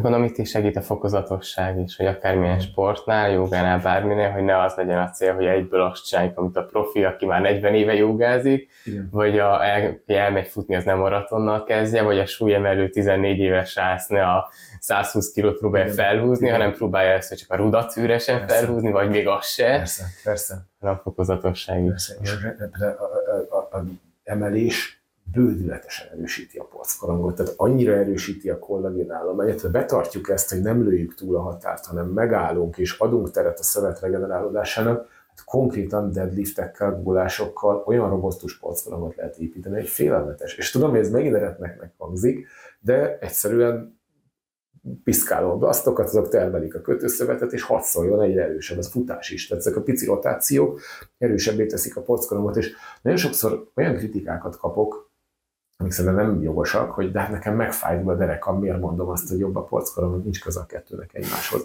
Tehát attól, hogy megfájdul a derekad, mert ott éppen összeversz valami ízületet, mert nincs lódról is, meg nincs köze ahhoz, hogy a polckorom, tehát a futó munka építi. Tehát nagyon fontos, hogy nagyon sok ember a saját tapasztalattából akar tanácsot adni, vagy a tanácsot a saját tapasztalatán keresztül értékeli. És ezzel nagyon tévutakra tudunk menni, mert nagyon sok terápia és a terapeuta dolgozik, hogy ami nekem jó volt, az meg jó lesz neki is. 600 féle variációt mutat, csak azt, hogy a medencénk hogy áll. Tehát, hogy, hogy hol vannak azok a kis csontos kiszögelések, mekkorát tud rotálni mondjuk az előtt az esetjen. Tehát na, itt kezdődik a hozzáértés, amit a korrektség jegyében azért muszáj meg, ez nem mindig szükséges. Tehát a hozzáértés általában, tehát ezekhez a finom biomechanikai törvényszerűségekhez, meg ezeket felfedezni, látni a vendégen, akkor kell a vagy nagy a súly, vagy nagyon repetitív, amit csinálok, hát így az extremitásoknál. De amúgy a mozgás az jellemzően gyógyítja a depressziót, gyógyítja a szorongást, megöntezi a szöveteket, nagyon jót tesz, tehát nem paráztatnám az embereket a mozgástól, mert észre csinálják, akkor nagyon jót tesz nekik. Hm. Egy kicsit azért szerintem érdemes bármit megtanulni. A futásról pont az jut eszem, hogy az a leginkább olyan sport talán, hogy akkor elkezdek futni, és lemegyek futni. Mm. Pedig azért jó, hogyha nem görnyedve fut az ember, jó, hogyha a levegőt jól veszi, jó, hogyha nem sarokra, hosszú lépése, jó nagy ütődéseket csinál, meg ilyenek. De akkor nem kell évekig tanulni, de azért nem árt, hogyha tudja az ember, amit csinál. Kérdés. Mm-hmm talán inkább ezekhez ö, kapcsolódik a helyes tartás. Mm-hmm. Meg említetted is, például ülésnél, Igen. hogy milyen a helyes tartás ülve, vagy hogy kéne ülnünk. Van ez a divat szlogan, hogy your best posture is your next posture, tehát a legjobb tartásod a következő tartásod. Hát nagyon nehéz kérdés ez, mert egyre jobban látszik, hogy magával a tartással nem annyira függ össze, hogy megfájdulunk-e, vagy nem fájdulunk meg, viszont bármilyen tartásban maradunk egy húzamosabb ideig, az nem lesz jó, mert ott elkezdnek fáradni a szövetek, de már az a biomechanikai háttér, hogy a szöveteink azok úgynevezett viszkoelasztikusak. Ez azt jelenti, hogy ha rövid ideig vagy egy tartásban, akkor az elkezd hatni a szöveteidre, de viszont ha hosszú távon maradsz benne, most végtelen egyszerűsítés, akkor a kollagén elkezd alkalmazkodni, tehát akkor, akkor válunk olyanná, amilyen a tartásunk. És nagyon érdekes dolog ez, hogy az embernek a, a teste az egy végtelen instabil szerkezet. Tehát, hogy két lábon állunk, és hogy lépünk, az egy zuhanás. Tehát nem, nem arra vagyok gyártva, hogy, hogy stabilan álljak, hanem arra, hogy mozgásban legyek. És az idegrendszer gyönyörűen behúzza azokat az izmokat, amik tudják bennem tologatni azokat az erőket, amik jönnek a talajból, tehát ez a talajreakciós erő gravitációval szemben. A kedvenc például éjszaka mész lefelé lépcsőn, azt hiszed, hogy van még egy lépcső. Tehát ez az iszonyat erő megy végig minden egyes lépéskor a testen, és idegrendszeren gyönyörűen behúzza az izmokat a lehető legkisebb munkával, hogy ezt felhasználja, ne bántsa az alkatrészeimet, segítsen is a következő lépésben. És a tartás az nagyjából összeáll. És ezt, ezt hogy csináljuk jól, ezt a mozgásfejlődés során tanuljuk meg. Ez ilyen mátrixokat alakít ki az idegrendszer, hogy ha innen jön az erő, és akarom erre lendül, akkor kiknek kell feszülni, hogy az egyik alkatrészemet se bántsa, lehető legkevesebb izommunka kelljen, hogy ne kompresszáljam össze az üzleteket, meg ne, ne égessek el marhasabb glükózt, meg ATP-t. És az az érdekes, hogy állva, járva ezt viszonylag könnyeden meg tudjuk csinálni, mert rengeteg redundáns izmunk van. Ez azt jelenti, hogy rengeteg izom tudja kialakítani ugyanazt a tartást, ugyanazt a mozdulatot, tehát így tudjuk azt csinálni, hogy mindig más izom dolgozzon. És igazából ez a jó.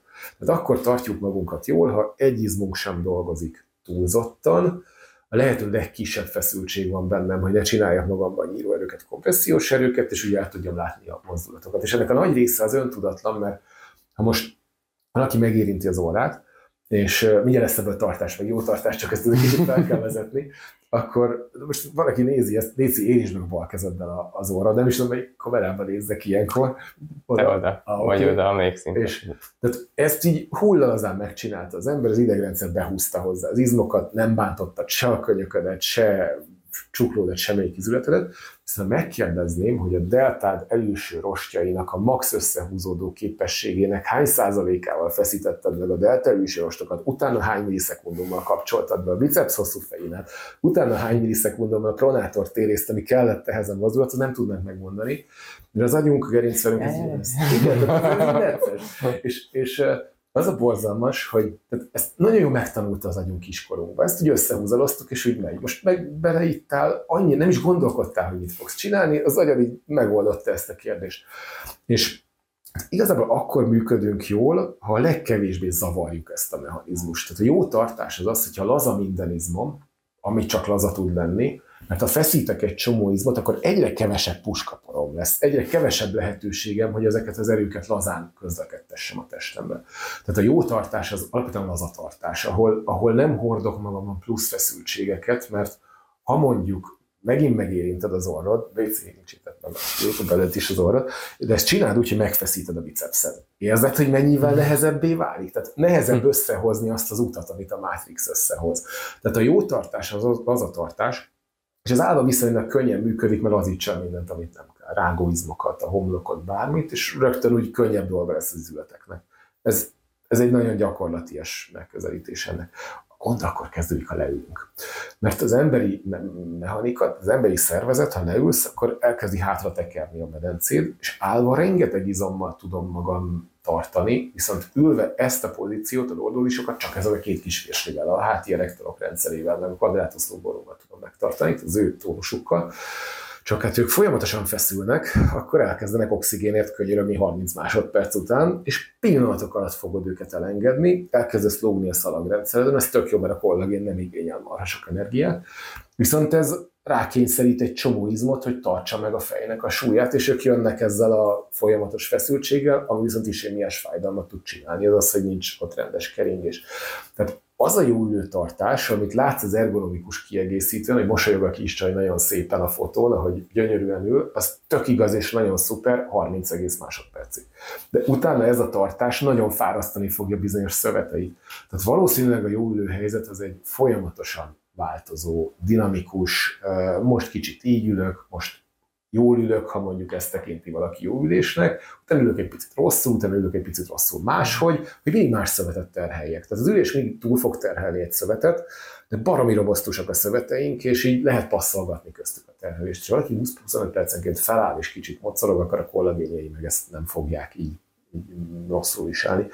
Amúgy izgalmas, hogy maga az ülés nagyon-nagyon-nagyon-nagyon rossz az ülésnek a piája, és rengeteg rosszat tesz nekünk, de speciál a gerincünknek nem akkora végtelen teher. Tehát a Steinban jelent meg, tudom, hogy ez most meg durván hangzik, de a Steinban jelent meg egy nagyon érdekes kutatás, friss halottakban a nyaki vizsgálták, és, és nem akarok Newton mondani, ez sokkal kifejezőbb, hogy egy olajos hordót rátesznek valakinek a fejére, 250 kg alaphangon, tele olajjal, az nem fogja sérteni az alkatrészeit. Tehát nagyon robosztusak vagyunk, viszont ha sokat vagyunk egy helyzetben, és sokat bántunk egy szövetet, akkor kisebb terheléssel is lehet bántani ezt a szövetet, mert el tudunk jutni a tipping pointig. Tehát rotáció, rotáció, rotáció a pozíciók között, és sokat fölállni, ott nagyon-nagyon lazának lenni. Ez a kulcs. Ülésnél ugye én egyre gyakrabban ajánlom vendégeimnek, meg mindenkinek, hogy ne, hogyha költeni akarnak arra, hogy ergonomikus legyen minden, akkor ne a székre költsenek, hanem az asztalra, és ott elektromosan emelhető legyen, hogy minél gyakrabban, akár ne is legyen, hogy a flowból kiszakadnak, mert de akkor jó. csinálom a munkát, de hogy megnyomom a gombot és felállok, és az is de már egy változás, de ugyanúgy tudom csinálni, uh-huh. inkább arra, mint a székre, mert ott ö, mozoghatnak. És van egy téma, ami nem akarok hülyeséget mondani, mert pár napja kezdtünk el csak bele ásni magunkat, hogy de addig azt találtam, hogy ülésnél nem is inkább az ülés a legnagyobb gond, hanem a szék, uh-huh. hogy a szék elvileg nem természetes dolog, hogy az embert nem úgy találták, nem úgy lettünk össze, hogy ilyen székekben üljünk, hanem inkább a földön kéne, vagy googolva, vagy így ülve, vagy sarkon, vagy és akkor Aha. van millióféle, és azt változtatvogatva, de hogy a széken kevésbé tudunk úgy pozíciót váltani, meg, meg kevésbé jó, hogyha mondjuk a csípünk akár a térdünk alatt van, vagy a térdünk mm. egy vonalban, hanem hogy egyre jobb lenne, hogy a földön minél több pózba Aha, erről, Vagy nincs, erről nincs adatom, tehát erről nem fogok tudni pontos, uh-huh. csak mhm. véleményt tudok. Tehát eddig, amit mondtam, az úgy stabil lábakon, hát ez most csak vélemény lesz. Uh-huh. Nem tudom, nem tudom, mert ha, mert ha mondjuk Indiába elmegy az ember, ott látszik, hogy úgy beszélgetnek egymással a srácok az utcán, hogy legugolnak, beülnek a két talpuk közé, és el vannak nagyon hosszú ideig. És ez rettentő kényelmes nekik, mert az itt lévő csípőzeti vápával uh-huh. simán beengedi a neutrális gerincét a, a guggolásába, és nagyon-nagyon kényelmes neki. Ha megnézel egy japánt a szejzába, tehát azzal, hogy a sarkán, ebbe sarokülésben előre billenti a medencét, ott van a neutrális gerinc helyzetben, tök jól érzi magát. Akkor ott van a, a nagyon sok keleti kultúrában, ilyen törökülés, lótuszülés szerűségben, a oldalt van a vápám, kirotál a, a, a combcsontom, ezt nagyon könnyen megteszem neutrális gerincet. Viszont minél előrébb van a vápám, a szejza működni fog, a guggolás már nem, a törökülés is kevésbé. Tehát igen, nincs, nincs annyira bajom a székkel, mert szerintem ugyanazt okozná, mint a törökülés. Csak csak nincs bajom egyikkel se akkor, ha nem hm. töltünk benne sok időt. Tehát saját példát mi visszafogottam mondok, de volt egy puffom ö, évekkel ezelőtt, és így annyira jó nyakigerinc pozíciót találtam, oda tudtam egy falhoz, nem a puffon ültem, hanem a földön, és a puff támasztotta a derekamat, itt volt a laptop a lábamon, és pont igaz, hogy ezekkel az izmokkal, de tök jól tartotta a neutrális gerinc helyzetet ez a felépítés, és órákat tudtam úgy melózni, és semmi gondot nem okozott. Ez egy földönülés volt, viszont nagyon erősen megtámasztott ágyéki gerincsel. Szóval minden működhet, meg nagyon függ az embernek az anatómiájától az, hogy mi az az alaphelyzet, amiből érdemes kiindulni ebben a mocorgós ülésben. Viszont ami, amiben magabiztosabban érzem magam a, az ülés kérdésében azt mondom, hogy valakinek van egy nagyon akut porckorong vagy nagyon akut szegmentális instabilitása, a nagy divat most a dinamikus ülés, vagy szerintem kicsit fából vaskarika, hogy dinamikusan üljünk, de ezt például nekik nem szoktam ajánlani. Azért, mert tehát ahhoz, hogy a, a mozgást ülés közben kompenzáljuk, ez egy instabilitás. Uh-huh. És ülés közben amúgy is nagyobb a kompresszió a fejsúlya miatt, meg a, meg a nagyobb bizom munkakényszer miatt. És a mocorog az ülőlap, akkor az történik, hogy ezt meg kell fogni, hogy ne essek le a székről, és olyan izmunk, ami ebbe az irányba mozgatja a gerincet, nincsen, csak olyan van, ami ilyen irányokba húz. Hátunkon is, hasunkon is. Tehát az, hogy ezt a mozgást kompenzáljam, az mindig lesz egy olyan vektor, ami összejön. Tehát a, a kompressziós terhet ez például növeli. És egy egészséges gerincnek hót mindegy. Tehát az úgy elviseli, mint a húzat, és talán segít abban, hogy, hogy mobilabb legyek az ülésben. De egy akut porszkorom sérvesek, ne adj Istennek, zárólagos sérülése van, és a kompressziót az egerinc ott akkor nem szereti, hát ott inkább mondanám azt, hogy hmm. üljön stabilan, mert ott kevesebb lesz az ilyen munkaigény. Tehát ezek, ezek érdekes kérdések, nagyon nehéz erre mm, precíz választ. Értem, értem. Közben, hogy Ami még eszembe jut szék, az ezek alapján kevésbé szimpatikus az ilyen térdeplős szék, meg az, amikor ilyen nyerges szék, meg ilyenek. Ott nekem azért tűnik ez alapján kevésbé szimpatikusnak, mert ott nincs annyira lehetőség mozogni, hogy ott van egy póz, és ott nem rakod fel az egyik lábad, nem ülsz, nem Igen, mélyedsz, igen, hanem igen, ott van igen. egy fix póz, és úgy. olvastam, nem is tudom, hogy az oldalon olvastam, vagy a Facebookon a, a Tudatos Master csoportban, és így csápoltam, hogy jaj, de jó, jaj, de jaj, de végre valaki.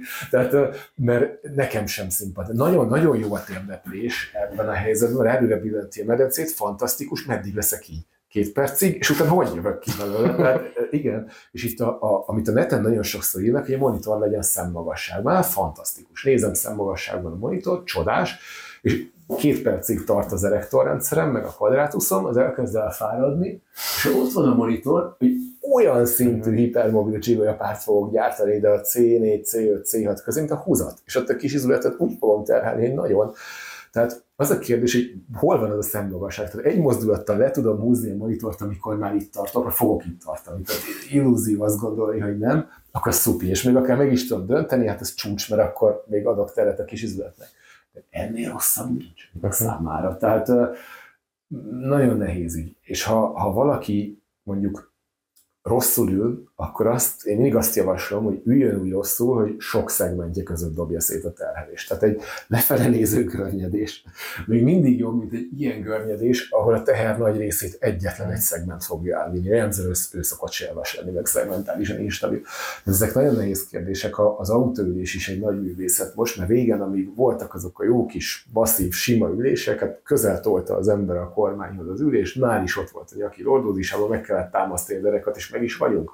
És az a jó az autóülésben, hogy az mindig a mobiltest alkalmazkodik a nem mobilhoz, tehát én fogok idovulni a székhez, de hogyha a szék megtámaszt, akkor az izommunka igényt leveszi. Tehát az autóülés, ez megint meg, de akár lehet egy terápiás eszköz, ami rányit a kis izületemre, megtámaszt rendesen. A mai autóüléseknek előre áll a fejtámlája. És az az érdekes, hogy beülök, megtámasztanám a derekat, jönne vissza a nyaki lordózis, és itt vagyok, és csinálok egy olyan nyíróerőt a, a nyaki szakasznak az egyik szegmentjében, mint a húzat, és ez nem is korrigálható, mert ugye a 2000-es évek autóiban még ki tudtad venni a fejtámlát, meg tudtad fordítani, ma már ilyen nincsen. Tehát kvázi olyan, hogy az autó, biztos ilyen törés biztonsági okai vannak ennek, de olyan, mint hogy az előrehelyezett fejtartású emberek kényelmét akarnák kiszolgálni, miközben ezt korrigálni kéne.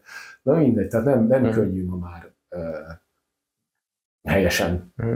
Létezni. ülni. De akkor az sokat segít, hogyha változik a póz, hogy akár így, akár bármit csinál az ember, minél gyakrabban változson a póz, és ezért is jó mondjuk emelhetős Igen. asztal is, Az nagyon, nagyon akár időzítőt beállítani az ember maga mellé, hogy 10 Igen. perc és szóljon, hogy oké, Igen. ideje pózt váltani. igen. Van, aki azt szokta, hogy akár telefonját, pohárvizet, bármit messzebb rakni, De jó hogyha kell, akkor felálljak, és oda megyek, és visszahozni, és De jó, akár de jó. sokat írni, és akkor mosdóba el kell Jaj, de jó, Egyébként én is ezt tanítom Hm. a pácienseimnek mindig, a prevenciós jelleggel is, hogy hogyha van valami olyan repetitív ese- esemény az életében, fél óránként csinál meg, és akkor korrigálja a tartását, ellazítja az izmait, akkor még ezt az amigdala vezérelt stresszreakciót, szorongást is tudja egy picit csökkenteni, és ezt állandóan korrigálja, akkor ez megint egy matrix tud válni. Tehát lehet, hogy az ember egy kicsit ebből az emberből ebbe az ember, inkább ezzé az emberré válik, így a, a testen keresztül megközelítve az idegrendszert akár.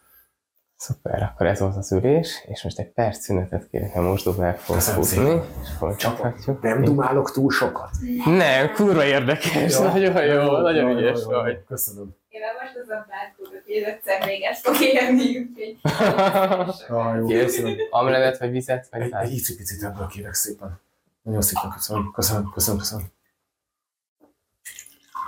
Mosdóra van szükséged? Mm, nincs, nincs. Pillanat, és hétfőre. Fú, hát ez nagyon izgalmas. Mész először? Annyira szerettem olvasni ezt.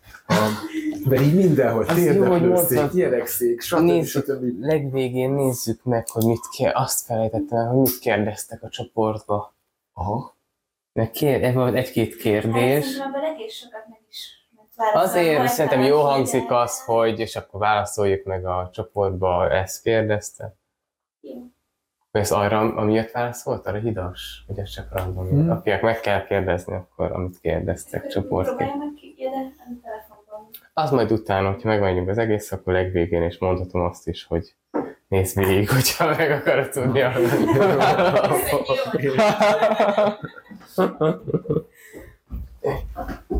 szerintem nagyon, annyira egy dugóra jár. Tehát, hogy így annyira egy, egy, egy irányba gondolkodunk, nézünk. Tök jó. pici. És mondtam párodnak, hogy egy, egy nagyon-nagyon hasonló, hasonló helységben dolgoztam, hogy nagyon közel hozzátok. Az is uh, ilyen annyira jó hangulata volt, ilyen picike volt, tehát kisebb, kisebb, mint ez, ugyanígy voltív, ugyanígy földszint, és így tök jó volt, így jöttek a páciensek, és annyira szerették, mert ilyen, ilyen szentély, vagy nem tudom, ilyen barlang Ja. volt, így bejöttek, és így, aj, de jó. Anya még. Igen, igen. Csak a belmagasság nagyon ugyanez, pici. ugyanez volt nálam is, és ott kint így volt egy étterem ott is, ott mászkáltak a pincérsrácok, az így behallatszott, de ilyen tök ilyen nyuzsis, közben meg ilyen nyugis, de ilyen nyuzsis feelingje volt. Király volt. Jó, vagy minden rendben? Persze, minden oké. Nagyon izgalmas, nagyon jó szakember vagy. Nagyon köszönöm, de annyira egy, az, az, az közben mindig főleg annyira egy rugóra járunk szerintem. Tehát így szerintem te több dologba belástad magad, mert, mert így uh, egy csomó, az a a gerinctől, ahogy távolodunk, úgy egyre így, ah, nem, nem vagyok annyira otthon, de tök jó, nekem a párom foglalkozik nagyon sokat ezekkel a biodolgokkal. Hm. És most már így mosószereket Hú, az is. ki, kiiktattuk teljesen, így az ilyen szappanok, meg, meg tusfürdőket már nem használunk Mit használsz? próbált szappan csinálni. Mhm. Uh-huh. És ott, ott még kudarcosak vagyunk, mert szétesnek, meg nem állnak meg, de így ilyeneket, meg illóolajokkal foglalkozik, azt ez olyan fantasztikus megint. Tehát, hogy így olyan Az jó. élőlejek? Ott is vigyázni kell nagyon, az Aha. is egy... Ott Aha. lehetnek gondok azzal is. igen. Hát nagyon erős, rettenetesen Aha. erős anyagok. Igen, Ezt mondtad is valahol, ezt olvastam, hogy észre kell velük, velük bánni. azt hiszem pont a következő vendégem lesz egy aromaterapeuta, és vele is akarok ilyenekről Aj, de jó. beszélgetni. Új, de jó. Na, az nagyon Mert tényleg vannak, egy csomóan úgy tekintenek erre, ez is ilyen tévhit, hogy ami természetes, az biztonságos, és, Ó. és ez nagyon nem így van. És Ó. akkor egy csomó példát mondok már erre is, hogyha most megiszol 80 kis csésze kávét, Aha. ez tök természetes, de nem biztos, hogy a szíved annyira örülne. Világos. És a mit tudom, gyilkos galóca is, meg a higany Aha. is, meg ezek is Világos, természetesek, Világos. Meg az illóolajnál mondjuk egy fahéj illóolaj cseppet ide cseppenteni, egészség sérülésed lenne. Meg a hormonháztartása is hatnak, meg fotoszenzitivitálhatja a bőrt, bizonyos mondjuk citrus illóolajok, megmasszírozva vele, kimész a napra, és ott is maradandó bőrkárosodásod lehet, és egy csomó ilyen van, de hát itt is Aztán. a, az egyik legerősebb talán az MLM miatt terjed ennyire, ugye a doTERRA, igen, Forever, igen. Hát ez- ilyenek, Igen, és emiatt az boldog-boldogtalan használja, issza, keni. Amúgy a kozmetikumokban mi is belássuk magunkat, ezért tudok küldeni, mondjuk mi tusfürdőnek használunk olyat, ami Ö, semmi gond, semmi gondot. Az a lényeg, hogy itt legyen Aha. kész. csak itt most van egy kis gubanc, mert hogy, ja, hogy a hátsó. Aha, aha, aha. Ah, oké. Elfogyott a sziget. Oké, bocsánat, nem, csak így el, eltekertem. Szóval kozmetikumokot tudok adni egy-két tippet, ha kell akár mi tusfürdőhöz.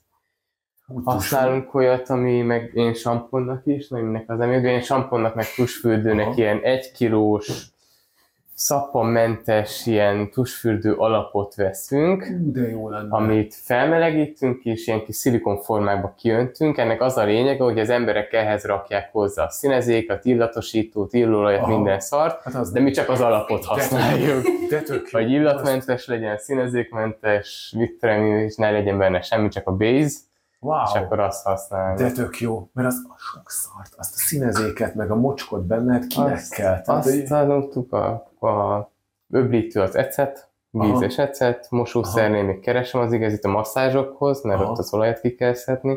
Amit még nem találtam jót, az a dezodor, ami ez az, igen. erős is, Pedig az és de jó lenne. Igen, nekem is ezzel, ez kurva nehéz. a- igen. Bocsánat, De csak... Igen, hát a dezodorba találtok dolgok. Hát ez, Mert az vagy szétbassza a bőrt, nem, mondjuk szódabikarbonás meg ilyenek, és ezt nem Aha. bírjuk, vagy nem elég erős, Hát, inkább most ott tartok, hogy napi háromszor inkább Aha. tekerem magam, mint a... Hát detto.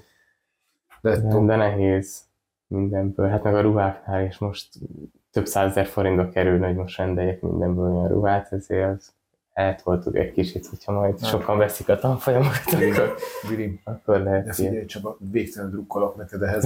Tehát így láttam ezt az onkológiai masszást, és így basszus, de jó.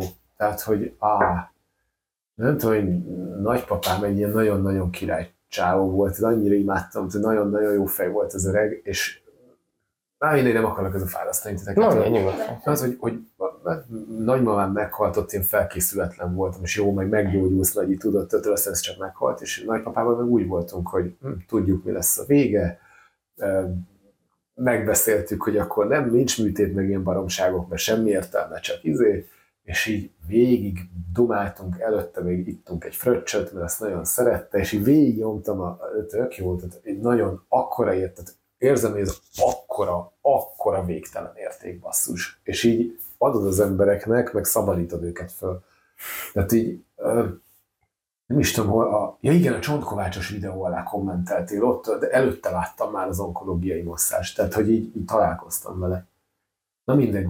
Úgyhogy hát figyelj, gratula, és, és nagyon-nagyon-nagyon drukkolok nektek, hogy így szárnyaljon a dolog. Hát reméljük. Ülés volt, és állásfekvés. Milyen, a, milyen az egészséges, vagy milyen a helyes állás, vagy tartás, milyen helyes tartás állva, hogy kéne állni, hogy nem kéne állni. Ö, Forró? Vagy, Aha. ja, hogy most, De még bocsánat, nyugodtan. Megfelteltem még Lehet. egyszer a kérdést. Szóval, milyen a helyes állás, hogy kéne állni, vagy hogy nem kéne állnunk. Nagyon nehezek a kérdéseid, mert azokat a, azokat a problémákat feszegeti, amit a modern világ eh, eléggé rosszul érint. A jó állás az, az viszonylag rövid ideig tart. Tehát az, hogy az ember egy helyben áll, az úgy nem, nem annyira emberi, tehát mocorogni kell, változtatni a testhelyzeteket, ugyanúgy, mint a tartás. Szerintem gyerekkorban nagyon jól csináltuk. Tehát, amikor a gyerek kialakítja a lordózisait, a gerinctartását, azt a mátrixot, hogy hogyan húzza be az idegrendszer az izmokat a tartásához, ott ezzel semmi gondunk nem volt.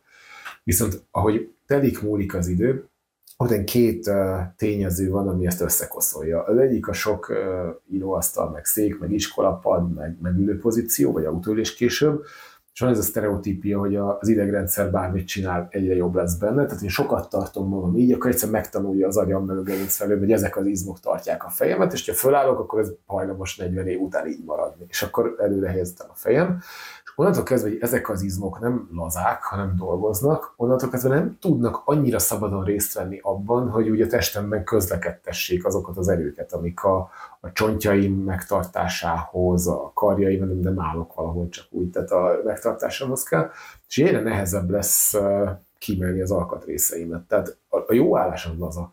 Tehát hogyha mondjuk én tanítok valakit arra, hogy álljon, akkor azt szoktam mondani, hogy tolja a talpát a talajba, amit sokan nem értenek, mert túl egyszerű. Tehát, hogy gyakorlatilag annyi, hogy megfogod, eltolod ennyit, csak a földbolygót tolja lefelé, és ez, amikor az ember lép, akkor hát most sarka találkozik a talaj, és ez elindít egy ilyen reflexkört, hogy a csípőkirotátorok megfeszülnek, azok az izmok, amik a tehetetlenségnél fogva ezt a, az előreesést gátolják, bekapcsolnak, beröffennek, a lapocka lehúz, de egy picit segít abban, hogy ez elinduljon bennünk, és egy kis kört szoktam nekik mutatni, mert ebből kiszed. Tehát gyakorlatilag a mozgás ki fog szedni, és igazából, hogyha hosszú az embernek a nyaka hátul, távol vannak a csigójái, azt nagyon nehéz úgy megcsinálni, hogy onnantól lefelé ne rendezze a sorait. Tehát ez például tök jó indikátor, hogy zárva van a nyakának a hátsó része, vagy, vagy nyitva.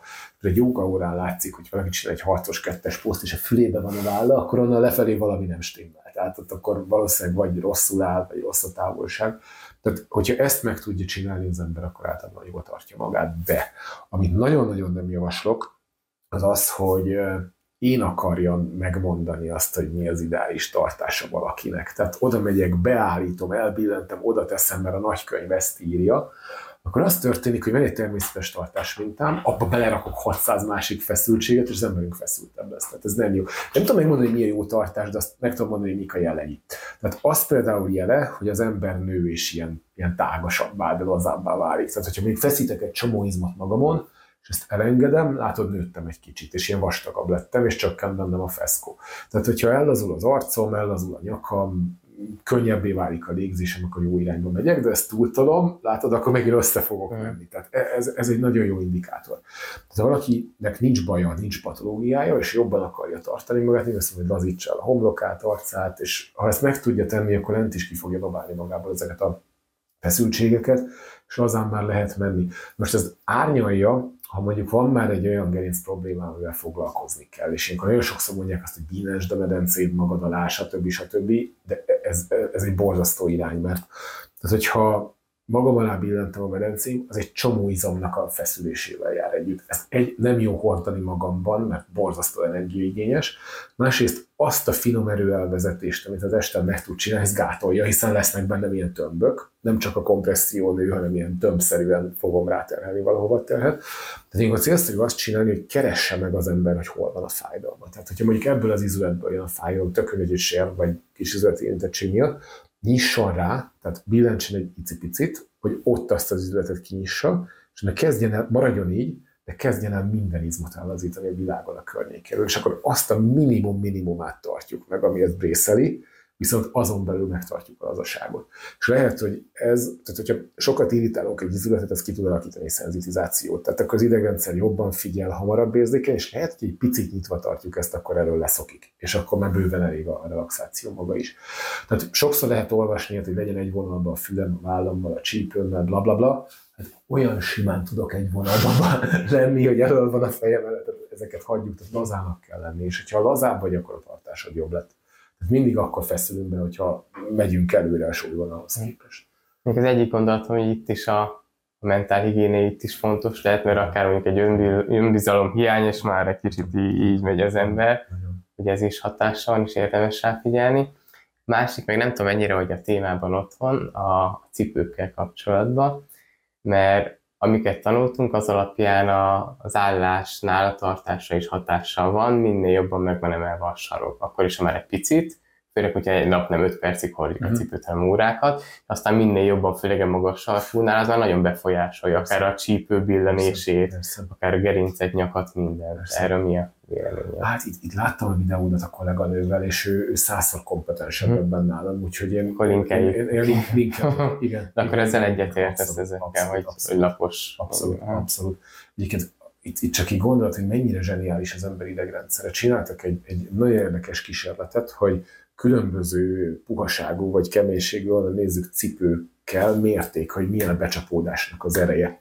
És pár lépés után az idegrendszer kibalanszolja, tehát olyan, olyan erővel nyomja oda a talpat a talajhoz, hogy ugyanaz legyen nagyjából a becsapódás, ez azért kell, még a talajreakciós erő, tehát az, amivel lezuhansz, neki zuhansz a földnek, bejön a testbe, a test ezt igyekszik felhasználni, és nem tudom, azon nem gondolkodik az ember, hogy hogy van az, hogy elkezdesz kicsiket googolni, akkor elfáradsz. Ki milyen edzett, de elfáradsz. Előbb-utóbb úgyis elfáradsz, viszont nagyon sokat tudsz gyalogolni elfáradás nélkül. Ez azért van, mert a testünk arra optimalizált, hogy ezeket az erőket, amik közlekednek benne, tehát a talajreakciós erőt, azt bevezessék a csontvázunkba, és felhasználják úgy, hogy a következő lépést létrehozzák. Tehát, hogyha valaki fog egy eh, mérőszalagot, és behozza egy ilyen lordotikus homorú állapotba, és elkezdi oldalra hajtani, hogy psz, kidobja magát. Tehát létrejön egy ilyen feszültség. És a gerinc is ugyanezt tudja, hogy zuhansz, becsatornázódik a lábon keresztül az erő a, a lordotikus gerincbe, és az izületi sorban kialakul egy olyan feszültség, hogy psz, kidobja a medence másik oldalát, és gyakorlatilag nagyon olcsón fogunk tudni járni. Nagyon kevés energiabefektetéssel, mert szinte a csontvázunk adja ezt. Viszont ehhez nagyon kell, hogy jó irányból jöjjön az erő. És van egy kutató, Szerg Rakovecki, aki egy nukleáris fizikus, és azért lett gerinckutató, mert megfájdult gyerek, és hét különböző diagnózist kapott hét különböző orvostól. Tehát így nem, nem mosták ki az agyát semmi előzetes ilyen, ilyen prekoncepcióval, de nagyon szűzen belement, ezt ő fedezte fel. És nagyon, ő azt mondja, hogy a láb igazából a gerincnek csak egy ilyen kiegészítője, hogy megerősítse az erőket, és csatornázza be az erőt a megfelelő helyre. Tehát, hogy ezáltal jobban tudjuk üzemeltetni ezt a, Hm. ezt a fajta energiahatékonyságot és felhasználást. Ez csak egy érdekes. Erről a Vanda is lehet, hogy hasonló, hogy ugyanezt a tanulmányt most arról beszélt, hogy az ember azt hinni, hogy minél vastagabb a cipőtalp, annál puhábban járunk, hogy annál jobban csillapítja az ütődést, de pont az, hogyha vastag a cipőtap, és nem érezzük a talajt, akkor jobban oda cseszük a, a, a sarkunkat a földhöz, hogy érezze a test, hogy hol a talaj, az idegrendszer, hogy tudja. és így pont fordítva van, ezért nagyon hasznos, hogyha inkább vékonyabb talpú mezitlábas cipőt hord az ember. Jó, érdekes. Következő kérdésem, milyen a helyes fekvés? Hogy aludjon mondjuk az ember ágyba, hogy feküdjön? Ez a legkönnyebb kérdés eddig, ami kényelmes, és pont. Tehát ez, ez így meg is oldotta ezt a problémát. Nagyon rá tudnak görcsölni az emberek, hogy milyen pozícióban aludjanak, mert nagyon sok mindent ír az internet. Ez az ideális alvó pozíció, bla bla bla bla bla. Az a nagyon nagy szerencse, hogy tehát állva ülve egy nagyon nagy kompressziós teher van a gerincünkön, és azt azért ki kell matekolni, hogy hova tegyük, hova vezessük a testben. De onnantól kezdve, hogy lefekszel, ennek a kompressziós tehernek a, a döntő része nullázódik, és innentől kezdve a gerincünknek sokkal könnyebb dolga van. És egy egészséges gerincet pont nem fog érdekelni, hogy hogy fekszel, úgy nagyjából elviselgeti, hogyha egy viszonylag normális matracon, normális párnával alszunk. A gond az mindig akkor kezdődik, amikor elkezdjük összeszedni a patológiáinkat, meg a fájdalmainkat. És tegyük fel, tehát csigolyak közt van két, a csigolyákat két izület köti össze, egy bal oldalt, egy jobb oldalt, és vagy, most ez kis egyszerűsítés, az szokott lenni az emberek baja, hogy vagy ezt így összetúrják, mert lelapul közte a polckorong, és izomzat nem tudja ezt széttartani, és valamelyik meg fájdul. Tehát ez az, amikor állsz a sorban, és azt leszakad a derekad, és előre kéne hajolni, vagy roppantsanak már ki.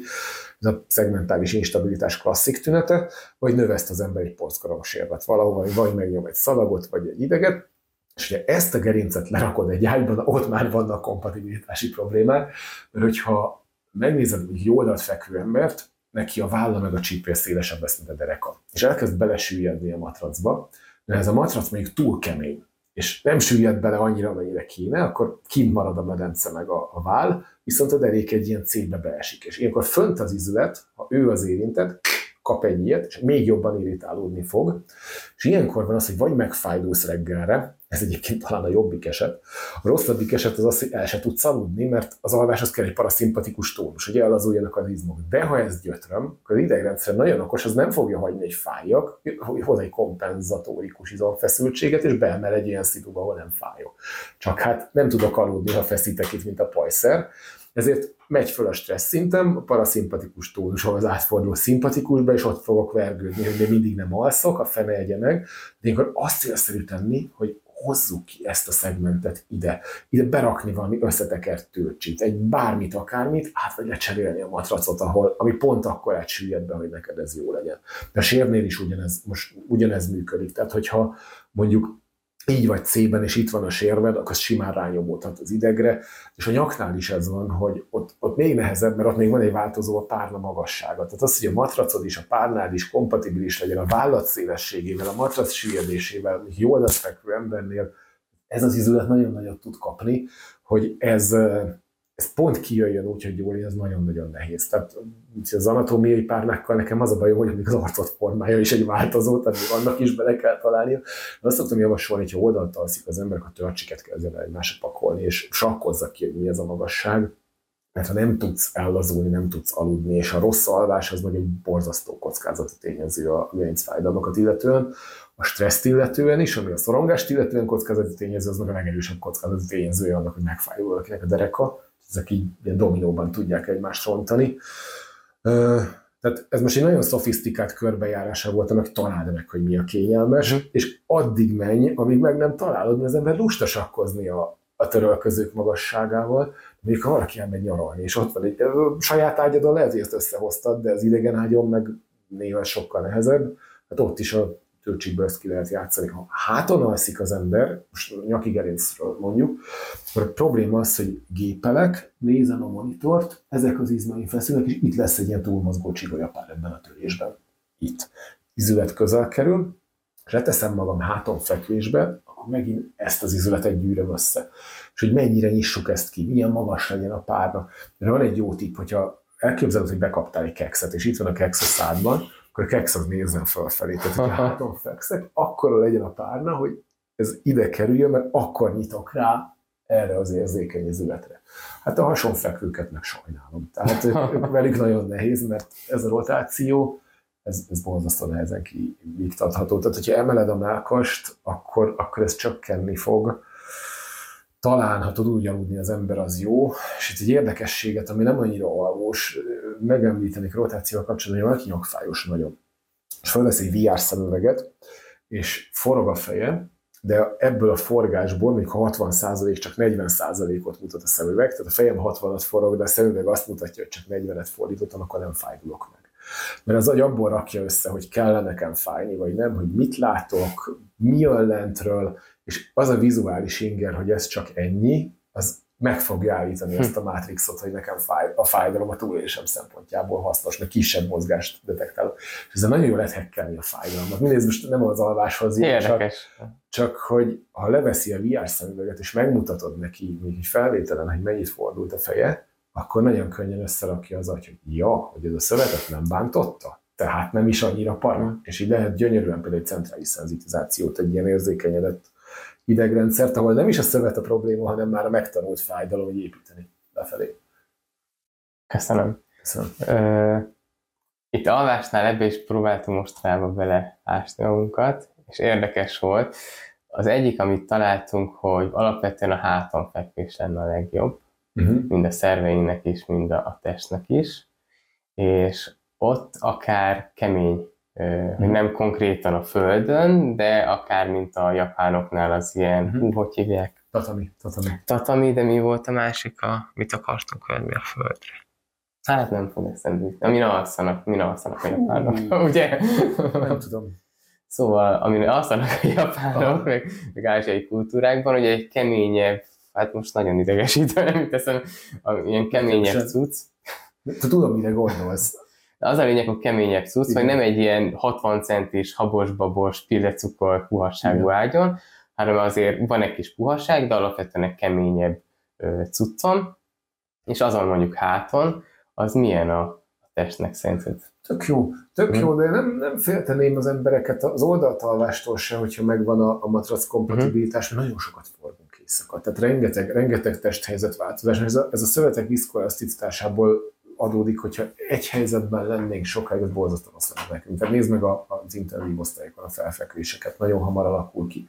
Szóval az ember forog, igen, annyira érdekes, hogy tehát állítólag ez egy koncepció nem biztos még, hogy igaz, de azért álmodunk, tudom, hogy nagyon sok, sok minden másért is, de van egy olyan funkciója, hogy tehát a, a látókérget, ha nem bombázom információkkal ö, 8 órán keresztül, akkor ott a neuron kapcsolatok elkezdenek szétesni, és úgy, úgy kár lenne érte. Tehát, hogy inkább csinálunk ilyen képeket, hogy karban tartsuk az idegrendszert. És ja igen, hogy nagyon sokat fordulunk éjszaka, tehát a viszkoelaszticitás, hogy ha sokat lennék mozdulatlanul, az konkrétan izomtömeg vesztést eh, tudna jelenteni, de azzal, hogy az ember éjszaka megfordul, megnyújtózik, az nagyon sokat balettozik egy ember éjszaka. De voltak felvételek, hogy hogy néz ki egy ember éjszaka a mozgás, és bele lejátszva, azért az tényleg egy ilyen balett eh, mutatvány. Tehát nem, nem féltem őket egy helyzetben, vagy bármilyen pozícióban, hogy úgyis átmegy egy másikba, aztán átmegy egy másikba. Viszont ha mondjuk párnaválasztási probléma van, mert már érzékeny egy nyak, de ott, aki háton is alszik, meg oldalt is alszik, hát annak azért ott gyurmáznia kell a párnával, amikor pozíciót vált, az okozhat egy megébredést, hát az meg okozhat problémát az alvás minőségben, az meg növelheti a stressz szintet. Tehát nem tudom igazán. A mozgás az azt jelenti, hogy akkor van, hogy oldalt van, hogy hason van, hogy háton, igen, és igen. akkor ez milyen jó párna, hogyha oldalt más hát, magasságú, mint hason, meg mint háton. Igen, mondjuk itt a törcsi megoldás az azért jó, mert azt lehet gyurmázni, és mm. lehet változtatni, de az ilyen tönkölypárnákkal is lehet játszadozni, tehát kinek mi jön be. És itt, ha valakinek nyaki gerinc problémája van, itt a kísérletezés az fontos. Tehát én mindig nagyon zavar, ha valaki azt mondja, hogy ez a tuti cucc, mert, mert nagyon sok az alkat, nagyon sok a patológia, nagyon sok a matrac, amivel össze kell passzolni egy párnának. Ezt így, így nem látom meg valaki, hogy neked ez kell, azt tuti. Mm. Ez megint nagyon rosszul hangzik, amikor valaki azt várja tőlem, hogy így mondjam meg, hogy melyik lesz a párnád. De ez hangzik a jól. Hát igen, irányt, irányt mm. azt tudom mutatni, nagyjából okat. Aztán utána azt szoktam javasolni a pácienseimnek, hogyha ha, ha matrac problémájuk van, hogyha utaznak valahova és találnak egy, egy jó matracot, amit tényleg jól alszanak, és azt mondják, hogy ah, akkor valahogy bizniszeljék le a recepciós, hogy ne nézzen oda, rakják fel a tetőcsomagtartóra, és sosem nézzenek vissza. Tehát ez, ez például egy jó módja annak, hogy megtaláld az ideális matracodat. Mondjuk ez biztos, hogy jó, hogyha kényelmes valami, hogy, hogy nem lehet a, az agyat is egy kicsit átverni azzal, hogyha mondjuk most valaki azt mondja, hogy azt tegyem, amire, hogy ő hogy azt tegyem, amire szüksége van a szervezetemnek, de itt már rengeteg marketing, meg pszichológia, meg minden van, hogy olyan adalékokat, mindent Persze. fejlesztenek, Persze. hogy zabáljam, és Persze. igazából nem jó az a nagy tábla, miek a szervezetemnek, meg nem azért, Persze. de megeszem, és jól esik, és kényelmes, és nincs ilyen gond a, mondjuk egy tényleg egy nagy matracnál, és nem azért, a- nem azt akarom mondani, hogy az rossz, csak Aha. kíváncsi vagyok, hogy ez nem lehet probléma, hogy nagyon kényelmes, Mhm. ezért mondjuk, nem tudom, kevesebbet mozgok benne, Aha. vagy, vagy bármilyen, mert kényelmes. azért nagyon nagy különbséget látok a kaja meg, a, meg az alvás között, mert a Mm. kaja, tehát egy más, más világban evolválódtunk, és, és hát nagyon szűkös volt a protein, meg a, meg a mindenféle forrás. És, és nagyon menni kellett érte, ezért tehát rengeteg olyan pályarendszer alakult, jön a mezolimbikus pálya, ami visz minket arra, hogy zabáljunk. Tehát, hogy így együk, hogyha van szénhidrát, meg bármi, viszont sok van belőle, ezért esszük is, és ez nem jó. Viszont ha megnézed, alvásból kevesebb van, rosszabb Mm. van, tele vagyunk stresszel, többet tűzel az amigdalán, kevesebbet mozgunk, tehát nagyon, én nagyon, nagyon megkülönböztetném a kaját az alvástól, mert az alvást nagyon támogatnám inkább, meg, meg nagyon kényelmessé tenném. Mm. Ö, igen, viszont a kajánál borzasztóan félrevezet minket az, hogy megyünk a dopaminunk után, megyünk a, a szénhidrát után.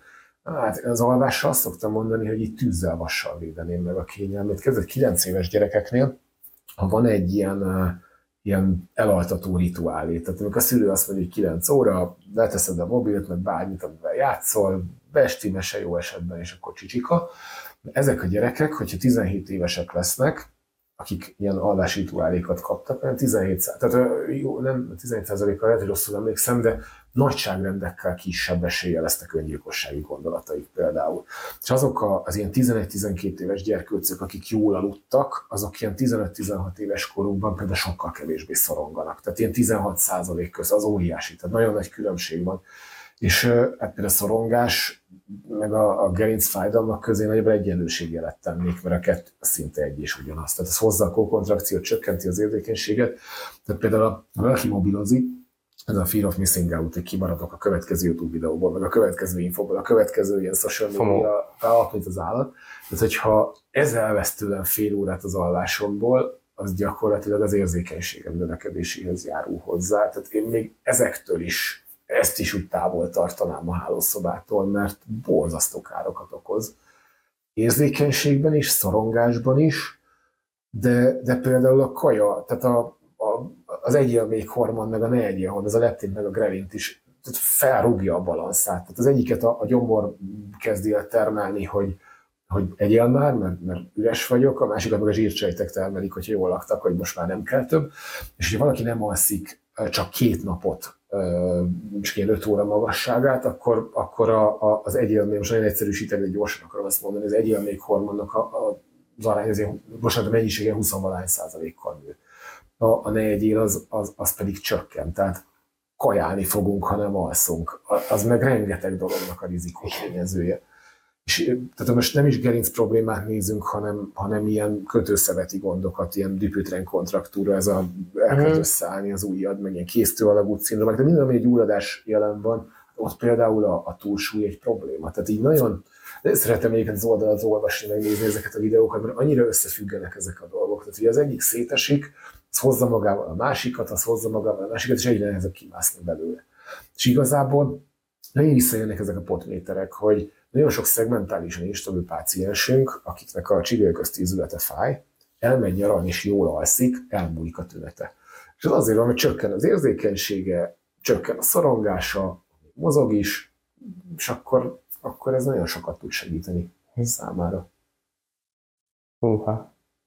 Azt még a, az ágyaknál szoktam ajánlani, hogy az ember úgy vegyen szerintem matracot, hogy meg vendégemnek azt szoktam ajánlani, mert ez még új téma, ez a kemény, meg talaj, meg ezt még kutatjuk, de alapvetően azt szoktam ajánlani, hogy ha vesz az ember matracot, akkor menjen el olyan helyre, ahol van egy csomó, és akár vigyenek könyvet is magával, hogy na az legyen, hogy neten kiválaszolja, hogy ez azt írják, hogy ez tökéletes lesz, Igen. hanem hogy próbálja ki az ember, és mi is voltunk már, elmentük, hogy tényleg 20-30 matracot Igen. kipróbáltunk, de egyből ér, ez nem lesz jó. Igen. Pedig úgy mentünk el, hogy hát ne, ne legyen túl puha, Aha. legyen visz kemény, félkemény, aztán a fenét a legpuhábbaknál kötöttünk ki szerintem, Világos. és ki kell tapasztalni melyiket, és akár feküdjön az ember egy negyed órára, vegyen el a könyvet, és próbálgassa, hogy milyen, és úgy sokkal hatásosabb szerintem, hogy mi a kényelmes, aki tapasztalni.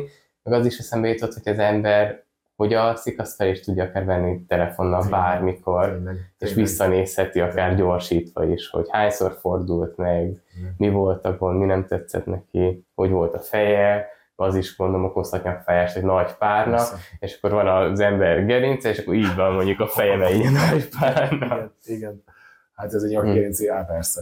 Főleg az még meg is van fordulva, ugye, mert mondjuk hason alszunk, így, és így. Igen, és az meglepő számomra, hogy az emberek ezt nem mindig érzékelik. Tehát, hogy így, így fáj a nyaka, fáj a nyaka, de nagyon sokan egyszerűen annyira nem testudatosak, hogy nem jutnak el oda, hogy ezen a párnál kicsit szobrászkodni kéne. És ez nagyon furcsa. Megi professzor mondta ezt, hogy, hogy nagyon sokszor az az ember, aki flexióintoleráns, tehát erre harap a gerince, hogy van egy olyan sérve, ahol ki van szakadva a hátsó zalúsz rész, és így túrja ki a nukleuszt, egy dinamikus sérv, hogy a váróban ők mindig így ülnek. És így nem értik. Tehát, hogy ezt vissza lehet fogni mondjuk egy, egy, egy ilyen extendált homlokított gerincsel. És nagyon sokszor az emberek egyszerűen nem ismerik fel azt, hogy mi lenne nekik jó, pedig a testük megmondja.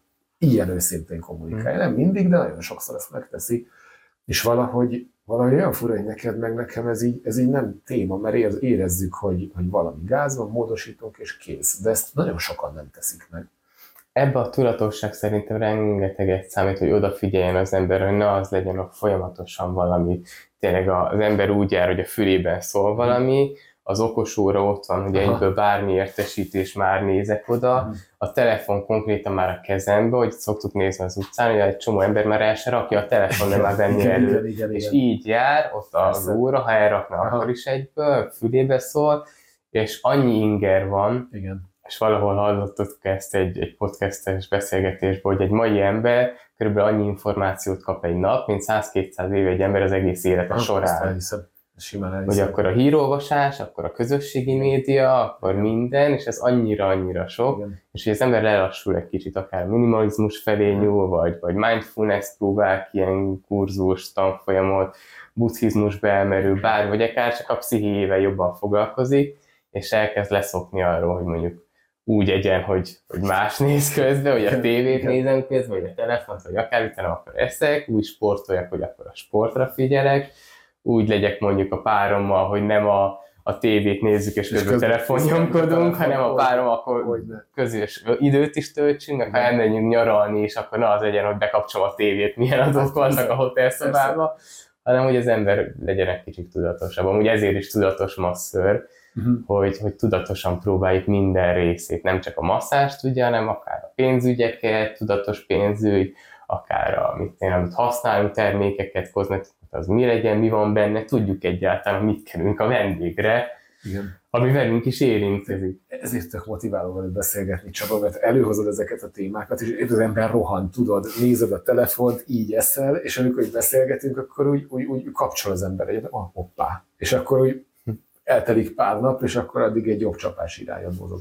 Szerintem ez nagyon fontos. annyi ilyen témába ásik bele magunkat, én szoktam mosolyogni, a, amikor van vendégem, aki igényli mondjuk a tanácsokat, az elején szerintem kiderül, hogy érdekli őket, amit Mhm. mondok, vagy nem, akit nem, az nyugodtan vagy beszél magáról, vagy meséljen valamit, vagy csak legyen csönd, úgy is masszírozok, de van, akinél érzem azt, hogy szívesen fogadja a tanácsokat, és hogy beszélek mondjuk szakemberekkel, mint veled is, meg nézzük a tanulmányokat, meg beszélgetéseket, meg tanulunk, egyre több ilyen apróság jön, és amikor kérdezem a vendégeket, akkor már egyre több öt kérdés, akkor most sportolsz valamit, mozogsz valamit, az hogy csinálod, tanultad, és akkor milyen cipőt hordasz, és hogy jól alszol, mennyit alszol, mikor szoktál lefeküdni, Igen. és akkor munkahelyeden hogy érzed magad, hogy nem szorongsz, mert utálod a munkádat, és családban minden, van, van valaki, akinek ki tudod beszélni mondjuk a problémáidat, fájdalmaidat is, oké, hogy van, de ki is szoktad? Mhm. és akkor így gyűlnek a kérdések, és valakinek meg nagyon sokat segít, mert ó, basszus, lehet, hogy tényleg az a gond, mert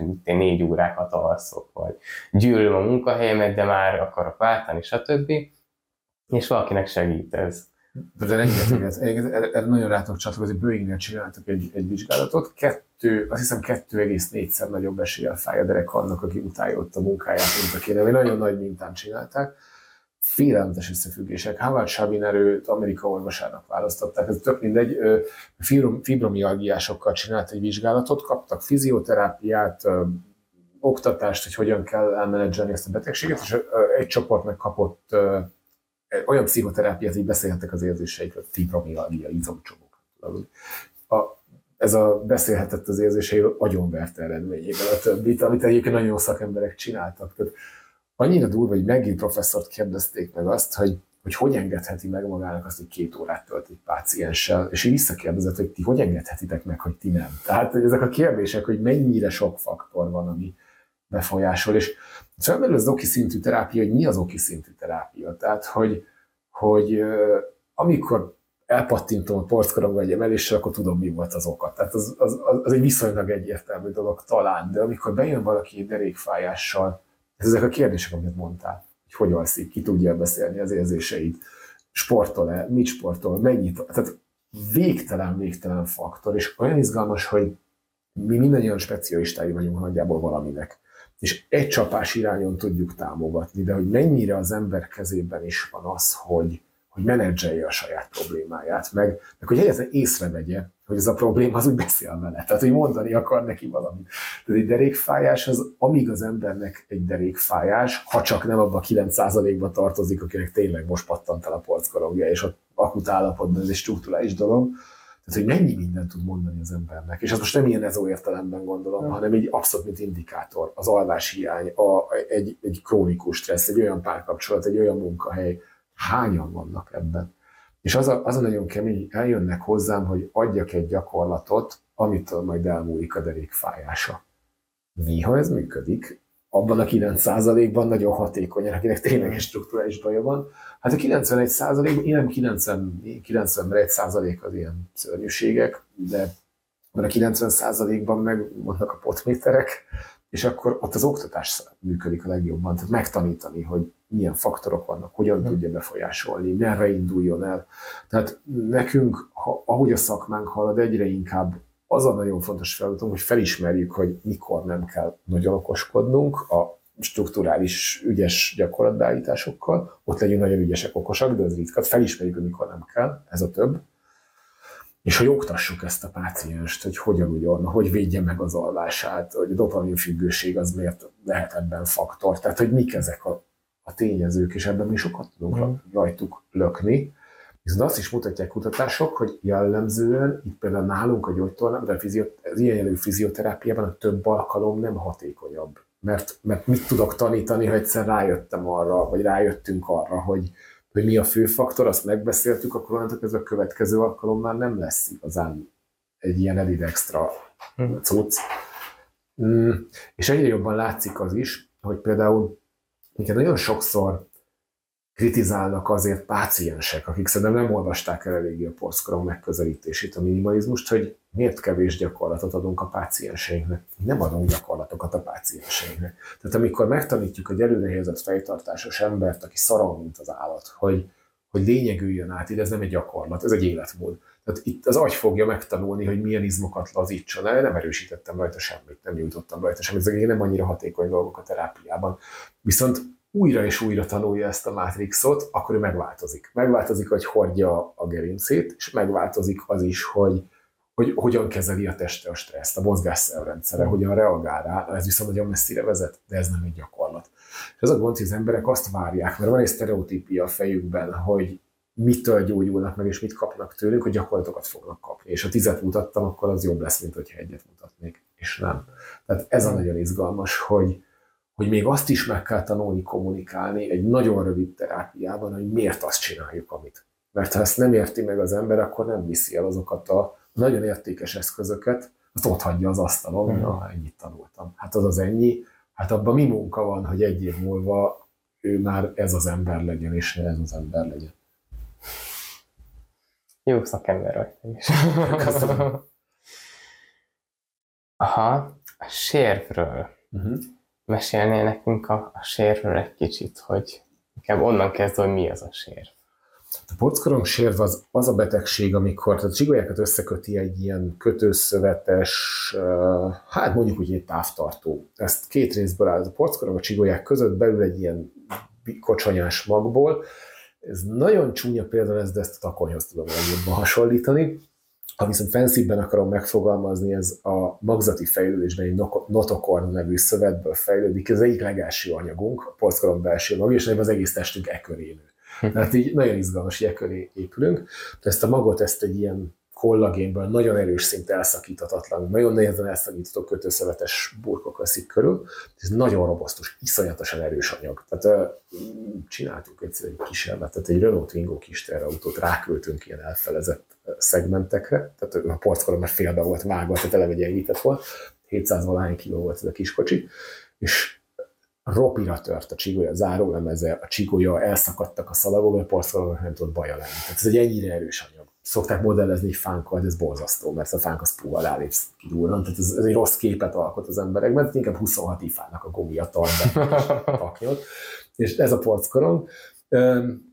Jellemzően ennek a, a kiboltosulása, tehát mögötte húzódik a, az a gerinc csatorna, a csigolyák meg a porckorong mögött, amiben a gerinc felő is közlekedik, hogyha derékról beszélünk, az a szerencsé, hogy gerincelő följebb véget ér. Tehát már nem ér oda, ahol az porc, ezek a porckorongjaink vannak itt lenn, csak a kilépő idegek húzódnak. És a porckorong, ha nem marad ott a csigolyák között, hanem hátra kiboltosul a gerinc csatornába, oda beboltosult van egy szalag. Azt el tudja kezdeni nyomni, a szalag, a porckorongban nincs túl sok érzőidegben, vagy benne a nyomás, tehát ő nem nagyon érez, ezért nagyon nagy sérveket tudunk növeszteni zéro problémával, meg is csináljuk, tehát nagyon sok embernek van a gerincében minden probléma nélkül porckorongsév, simán lehet, hogy az enyémben is és a tiédben is van, és mosolygunk, és pont nem érdekel. Viszont ha a szalagot úgy nyomja, hogy a benne lévő érzékelő testecskéket az elkezdi zavarni, akkor ez be fog szólni a gerincfelőnek, aznak beszól az agynak, hogy itt valami zajlik, és ebből lehet fájdalom, hogyha az agy úgy dönt, hogy érdemes megfájdulni ez ügyben, hogy meg tudja nyomni az oldalt kilépő ideget, és ilyenkor kisugárzó fájdalmak, lábasugárzó fájdalmak tudnak kialakulni. Jellemzően akkor keresnek meg minket az emberek, amikor ez elkezd fájni. És itt végtelen okosnak kell lenni azt illetően, hogy tényleg ez fáj. Mert hogyha tünetmentes emberekről csinálunk emberi felvételt, tele lesznek sérvekkel, a dereka meg majdnem mindenkinek tud fájni mindenféle okból, viszont az ember nem a tükörbe belenéz és látja a ráncait minden nap, ezért nem ilyen meg tőlem, hogy megszokta, viszont a gerincemeriket nem nézünk minden nap, ugyanúgy ráncosodik a gerincünk is belül, sérvesednek, boltosulnak, lapulnak a porckorongjaink, és ha megfájdulok, és látom ezt a képet, ezt összekötöm, az lehet, hogy nagyon egy hiba. Tehát eleve az emberi látható elváltozások 9%-a okoz fájdalmat, és 90%-ban tök más fáj. Egy rossz tartás, egy szorongás, túlzott izomfeszültségek, túlterheltség, alváshiány, bármi, akármi. Tehát az első legfontosabb pont, hogy ne gondold azt, hogy van egy emberi felvételed, akkor az diagnózis, mert az nem diagnózis, az az anatómiánk leírása, az vagy fáj, vagy nem, de néha az fáj. És akkor most foglalkozunk azzal, amikor tényleg a polckoron ki volt a sugás fáj, csak ezt nagyon, nagyon ki akartam hangosítani, mert itt nagyon sok terápia félre megy. Tehát ha nyomja a porckoronga a szalagot és az ideget, és az agy úgy dönt, hogy ez megfájdul, tehát e, ez azért együtt kell, hogy álljon, hogy ez egy porckorongséves betegségnek lehessen tekinthető, akkor jönnek a porckorongséves tünetek. Ez lehet derékfájás, lehet ilyen fenék, comb, láb, boka környéki fájdalom, tehát ahol azok az idegek mennek, amik itt lépnek ki a porckoron mögött, azt tudja okozni ezt. Izomgyengülések, zsibbadások, hangyamászás érzések, reflexkiesések lehetnek a tünetei, és ennek a hát nagyon sokféleképpen lehet támogatni egy porckorong sérves embert. Tehát azt kell tudni, hogy a porckorong sérvek döntő többsége megoldja magát, akkor is nem csinálsz vele semmit. Viszont nagyon ijesztő, amikor jönnek ezek a tünetek. Ugye az első és legfontosabb tanácsom az az, hogy nyugi. Tehát ez, ez, ezek úgy általában megoldják magukat, akkor is csak csillelsz és nem csinálsz semmit. Viszont ha tényleg a porckorong sérvet fáj, mert ezt hangsúlyozom, ez ritka, annak ellenére, mi van az emberén, akkor nagyon fontos, hogy az első hat hétben legyen nagyon észnél, és keresd egy nagyon jó szakembert, aki ezt, ezt kezelni tudja, mert attól függően, hogy hogy sérült a porckoron kollagén állománya, nagyon fontos lesz nem az, hogy mit csinálsz, hanem az, hogy mit nem. Tehát, hogyha mondjuk a porckorongnak itt a, a, ez a hátsó rostos része egy picit megszakad, és a belső maga, ez a nukleuszot tud figyelni kifele-befele, akkor nagyon fontos, hogy ne toljuk ezt a nukleuszt hátrafele a 6 hétben, akkor nagyon nehezen fog ez itt hegesedéssel meggyógyulni.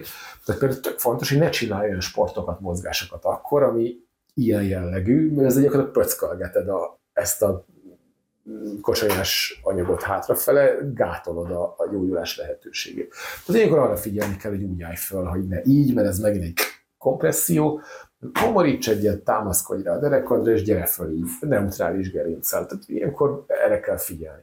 A porckorongssérnek lehet az egy alapja, mondjuk valaki rohadt nehezet emel, és picit megroppantja a csigójának az árólemezét. Ez egy nagyon mikrosérülés, viszont Ilyenkor ez be tud gyulladni, és idővel, nem is ez az érdekes, itt tud fájdalom kialakulni, de meg, tud, meg tudja gyengíteni a, a, a ezt a kollagén rétegeit, kevesebb lesz az alapja, és innentől ez az immunrendszer is ide be tud, be tud figyelni. Most ez a notokornal az egy érdekes dolog a testünknek ezzel az első szövetével, hogy annyira ősi bennünk, hogy az immunrendszerünk nem ismeri, mert köré, köré nő az a, a porckorongnak ez a rostos rétege, és amikor kiszakad egy porckorongsér, tehát most inkább arra megyek, hogy kiszakadt a porckorongsér, iszonyatos piárja van a neten, kiszakadt, akkor le fogsz például, megműtenek, bla bla bla bla. Legjobb gyógyhajlamú sérül közé tartozik, mert ha a nukleusz kifolyik a gerinc csatornába, akkor az immunrendszer itt néz hülyén, hogy ez meg micsoda. Behatoló, essünk neki, neki támad, jól begyullad a derekat, 6 hétig borzasztóan fogod magad érezni az esetek döntő többségében,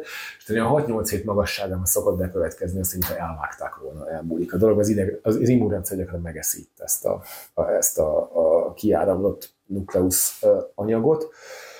Akkor felszokott merülni a kérdés, hogy de nem baj, hogy ott hiányozni fog ez, a, ez az állomány. Hát nem előny, viszont szerencsére az izomzatunk nagyon-nagyon zseniálisan el tudja helyezgetni a csíkolyákat, úgyhogy ez ne okozzon problémát a kisüzletnek, tehát általában nem valakinek kiszakadt polckorong van, akkor az esetek 92%-ában elindul ennek a felszívódása, hangsúlyozom minden terápia nélkül, tehát ilyenkor nem kapsz szteroidot, meg semmit, csak vagy, és a felében, az esetek felében cson nélkül meggyógyul. Nem kell, hogy cson nélkül meggyógyuljon, mert nagyon nagy sérülő tud lenni nélkül, hogy az ideget érintse. Tehát, ha valakinek kiszakadt a polckorong sérve, akkor az első tanácsom az, hogy nyugi, és mielőtt bármi durva dolgot tenne és meggondolatlan lépést tenne, várjon 6 hetet, ha az orvossal be beleegyezik. Itt megműteni valaki porckorong akkor muszáj, és hangsúlyozom, csak akkor muszáj, ha elkezd, és ez nagyon csúnyán hangzik, lebénulni a lába.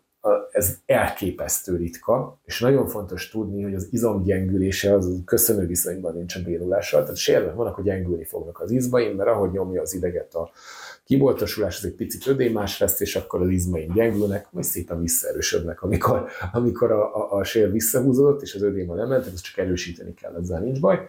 De ha bénulás van, az probléma. Tehát ez egy akut műtét indikáció, végtelenül ritka, másik pedig a, a bepisil bekapja a szexuális funkciósik inkontinencia, mert az az ideg, ami, ami ezekért az izmoknak a működtetésére felül, az viszonylag gyorsan tud tud elhalni, tehát ilyenkor az inkontinencia tartós marad, itt a műtétés sokkal jobb megoldás. Ezek annyira ritka dolgok, és annyira, annyira, annyira végletekig el kell menni hozzá, hogy valaki nézi ezt a videót, nagyon kicsi az esély, elenyésző az esély, hogy ebből, ebből az irányba tart. Ilyenkor ez nagyon fontos. Ezen kívül jellemzően minél nagyobb egysér van, annál jobb a gyógyhajlama. Azért ezt tudom, ezt, ezt megint szeretik hallani a sérvesen, ú, nagy sérven van, de szörnyű. Most a porckorong az a csigolyán keresztül, a testen keresztül kapja a tápanyag ellátását azon keresztül kaján szívacservnek megfelelően diffúzióval, tehát nagy rajta a nyomás kap kaját, ha, ha bocsánat, nagy rajta a nyomás veszít, tápanyagot kicsi, akkor megszívja magát, tehát éjszaka tölti magát a porckorong, viszont a kiboltosult része, az nézd meg, az egy kicsit el van zárva ettől a tápanyag utánpótlásról, és így összeaszalódik, mint egy szőlő. Tehát ez gyönyörűen, amit leszakítottak a fültről, tehát ez gyönyörűen tudja magát is kezelni, ezt szuperül meg tudjuk támogatni gyakorlatokkal. Tehát ha tényleg a posztkorongsér fáj, ami ritka, akkor az első hat hétben tök jó, ha megkeresed mondjuk egy kollégámat, mert ők nagyon ügyesen tudják támogatni ezt a hm. folyamatot. Linkeljük majd az oldalt. Köszönöm szépen. És így nagyon fontos, hogy egy olyan kollégát keres, aki tényleg ért hozzá. Tehát mi rengeteg mindent tanulunk, nagyon sok mindenben tudunk ügyesnek lenni, de ebben igazán ügyes akkor vagy, ha erre specializáltad magad. Akkor fogod ennek a kis rezdüléseiből is tesztelni tudni, hogy ő ott akkor mit akar, és ez nagyon tudja gyorsítani a folyamatot. Hangsúlyozom, ez csak akkor van, ebben a 9%-ban vagy, egyébként tök mindegy, mit mozogsz, és nincs szükséged ránk. És minél kisebb a sérv, hát jellemzően annál fontosabb, hogy ő hol helyezkedik el, mert ha hátra voltosul, ott igazából gerincvelő már nincsen, a szalag az meg tudja szokni ennek a polszkoronnak köreit, tehát sokszor ez tünetet sem okoz, de mondjuk oldalra néz, és alkatilag szűk az a rés, ahol kilép az ideg a foramen, akkor egy pici is tud kellemetlen tüneteket okozni. Erre lehet gyönyörű gyógytorna gyakorlatokat csinálni, ez szupi. És ami ezzel együtt tud járni, az az, hogy hát ezt is idehozom, hogy végtelen megijesztenek. Mert a fölmész beteg fórumokra, ott, hogy mi zajlik, az valami félelmetes. Tehát azt tudni kell, hogy a sérvek döntő többség ez gyönyörűen megjavult. Tehát a, viszont a horror szorik mindig ott vannak a beteg fórumokon. Tehát ha valaki sokáig fáj, és egyáltalán biztos, hogy a sérve fájt, lehet bármi más, sokáig fájsz, akkor az idegrendszer rátanul. Tehát azok a veszélyjelek, amik itt közlekednek a gerincfelőben, az agy felé, ezek ha sokat járatjuk őket, akkor könnyebben átjárhatóvá válnak, és nagyon sokszor már akkor is fájok, ha itt meggyógyultam. És ilyenkor egyre kevésbé lesznek hatékonyak azok a kezelések, amik a szövetet célozzák, mert ilyenkor már a fájdalom a probléma. Ez vagy krónikus fájdalom szindróma, vagy centrális szenzitizációnak nevezzük, és ilyenkor azért nagyon nagy katasztrófa regények tudnak születni betegfórumokon, viszont, viszont ilyenkor már inkább az a feladatunk, hogy szoktassuk le a fájdalomról az idegrendszert. Tehát ez egy coaching folyamat, ahol már sok dolgunk nincs a, nincs a polckoromban. Tehát a lényeg ebből az, hogy, hogy nyugi, általában ez tök jól helyre minden probléma nélkül. Az első hat hétben nagyon jó egy tényleg nagyon jó szakembert megkeresni, és nagyon jó minden más, ami neked segít. Tehát eh, ahhoz, hogy átvészeled ezt az akut állapotot, masszázsok, eh, bármi, ami a fájdalmat csillapítja. Fájdalomcsillapítás, gyulladás csökkentés. Én személy szerint utálom a gyógyszereket, de biztos, hogy bevenném, hogy ne fájjak, mert az megint ezeket a pályákat tudja picit visszafogni. Tehát ezekkel tudsz segíteni magadnak, és a cél, hogy minél hamarabb vissza kell térni az aktivitáshoz. Tehát egy gyógyult sérvel általában egy-két olyan irányjal, ami azt speciálisan megterheli, nagyjából sportolsz, amit akarsz. Tehát azt kell megbeszélni, mi az a pár dolog, amit kihagy, és onnantól kezdve ez gyönyörűen tudja stabilizálni a gerincet. Hogy előzze meg valaki? Hogyha nem akarom, hogy én nem legyen, akkor mit csinálják, vagy mit ne csinálják? Azért kérdezel nagyon nehezeket, Csaba, mert egy porckarogos éves fájdalom nagyon sok faktorral függ hmm. össze, és nagyon sok embernek van porckarogos éve, és nincs fájdalma. Hmm. Úgyhogy ha most a porckarongot magát akarnám megcélozni, akkor, akkor azt mondanám, ezek a sztereotíp válaszok, hogy üljön keveset, de igazából nem ezen múlik. Próbáljon meg jól ülni, de igazából nem is ez a lényeg. Ami nagyon fontos, az például, hogy kiskorában ne csináljon elmebeteg nyújtó gyakorlatokat, amikor három éves, négy éves, lehet, hogy kis tűrruhában, hogyha lány, remélem fel lehet ismerni, melyik sportágra gondolok, tehát ne nyújtsa túl a szalagrendszerét, hogy túlmozgások jöjjenek létre egész életében, mert az mondjuk nagyon káros. Ha fiú és 14 éves, akkor ne kezdjen el beleemelni rögtön baromi nehéz súlyokba, hanem szép fokozatosan építse fel a gerincének a terhelését, mert ha az árólemezt bántjuk, az egyenes út a porckoromsebnek van Sajárman kórja. Ez egy olyan kamaszkori betegség, ez sajnos megint fokozza a servesét, hogy, a, hogy fejlődnek a csontok, egy-két ér elhal a, a gyerkőzben, és így az árólam az egy-két ponton nem fejlődik ki a csigolyában, tehát a porckarang alátámasztása gyengébb. A Sajárman kóros embereknek sajnos ez egy nagyobb a, a sérfajlam, a Sajármant kiskorban kezelni kell. Tehát, hogy ez együtt jár egy fokozódó háti uppal, meg gyenge zárólag, mert jól megterheljük azt a porckarongot, ami később sérvesedik. Tehát ha van sajármánya a gyerekednek például, ott el lehet csípni, hogy ezt csökkented, visszafogod, gyógytornáztatod, mert akkor a porckaron kevésbé fog bántódni az ügyben. De egyébként most ez így nagyon furcsa hangzik, ne csináljon az ember hülyeségeket. Tehát ne akar ilyen mozgástartományokba belemenni a joga órán, kajak nem természetes, meg nem emberi, ezek jellemzően rotációs irányba történnek, tehát rotációval megszaggatni a polckalomat, ez egy nehezebben rehabilitálható dolog sokkal, mint a kompressziós, és ezen kívül aludj jókat, sportolj egészségesen, kajálj normálisan, legyen kicsi a gyulladásos faktorok a véredben, érezd jól magad, végezz olyan munkát, amit szeretsz, csináld a mentálhigiénét, mm. kezeld a gyerekkori traumáidat, bármelyik másik betegséget. És ha már van, akkor arra is válaszoltál igazából ott, hogy mi van benne. Az, igen, igen. Azt belerakjuk. Igen. Oké. Okay. Hogyha van valakinek sérve, lehet-e masszírozni? Vagy van valakinek kiszakadt sér, vagy bármilyen sérve, azt lehet-e masszírozni? Na, na. Sőt, nagyon-nagyon szeretni fogja, hogyha masszírozol. Itt is rengeteg furcsaság terjed az interneten. Igazából az a jó, hogy a véleményünk nem számít. Tehát ezek tudományos tények, azt, hogy mit gondolok, az nem osz, nem szalaz. Nagyon-nagyon jót tesz a masszázs a, a, a sérveknek, és nem, nem strukturálisan, tehát amikor mi tanultuk 20 évvel ezelőtt a masszázsnak a hatásmechanizmusait, akkor még azt tanultuk, hogy ez egy ilyen fizikális dolog. Letapad, akkor feloldom, elmozdul, helyre teszem. A tudomány ezt megette. Tehát ilyeneket nem tudunk csinálni. Sokkal-sokkal robosztusabbak a szöveteink, hogy befolyásolni tudjuk. Viszont, viszont a neurológiákban végtelenül belenyúl az érintés. Tehát nagyon befolyásolja azt, hogy az agy hogy rakja össze a fájdalmat, hogy milyen hormonokat választok ki, és a porckorong sérvesként fájok, akkor ezek kincsek lesznek számomra. Tehát olyan szintű fájdalomcsillapításokat lehet ezzel elérni, ez ami fantasztikus. Viszont hallom a kedves nézők kérdését, hogy de akkor miért fájdult meg a derekam a masszörnél, amikor porckorong sérvesként elmentem hozzá. Simán megfájdulhat, de nem a masszázs miatt fájdul meg, hanem a pozíció miatt, amit felveszel. Tehát, hogyha van egy sérved a két csigolya között itt, ami boltosul erre felé, és még hasra fekszel, és egy picit behomorodik a derekad, és ez a sér ezt pont nem szereti, mert rányomsz, és ezzel rányomod az ideggyökre, hát akkor jól meg fogsz fájdulni egy óra alatt, tök mindegy, hogy a masször milyen ügyes. Viszont ezt simán meg lehet oldani azzal, hogy ide teszünk egy párnát, kicsit megemeljük, kinyitottuk a sérvet, és az a jó, hogy Karin sincs a gerinc modell, de itt a csigolya, ezen van rajta, csigéltesten van rajta pockorong, az ide boltosul a gerinc csatornába, itt van egy csontos csatorna, egy kők, egy nagyon védett uh, ív, ezen van a csigolyának egy tövis nyúlványa, tehát ilyen messze vagyok a, a porckorong sérvtől, ahol masszírozok.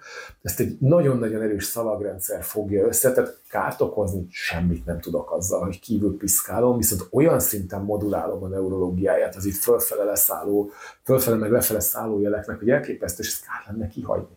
Ez masszörként azt csinálnám, hogy megtalálnám azt a pozíciót, ami kényelmes, ami, ami jól esik, és nem csak egy percben, öt percben, hanem az egy, egész egy órában jól esik a vendégnek, úgy megmasszíroznám, mint a húzat. Tehát ez tök jót fog neki tenni, ártani biztos nem fog, ha, ha jó a pozíció.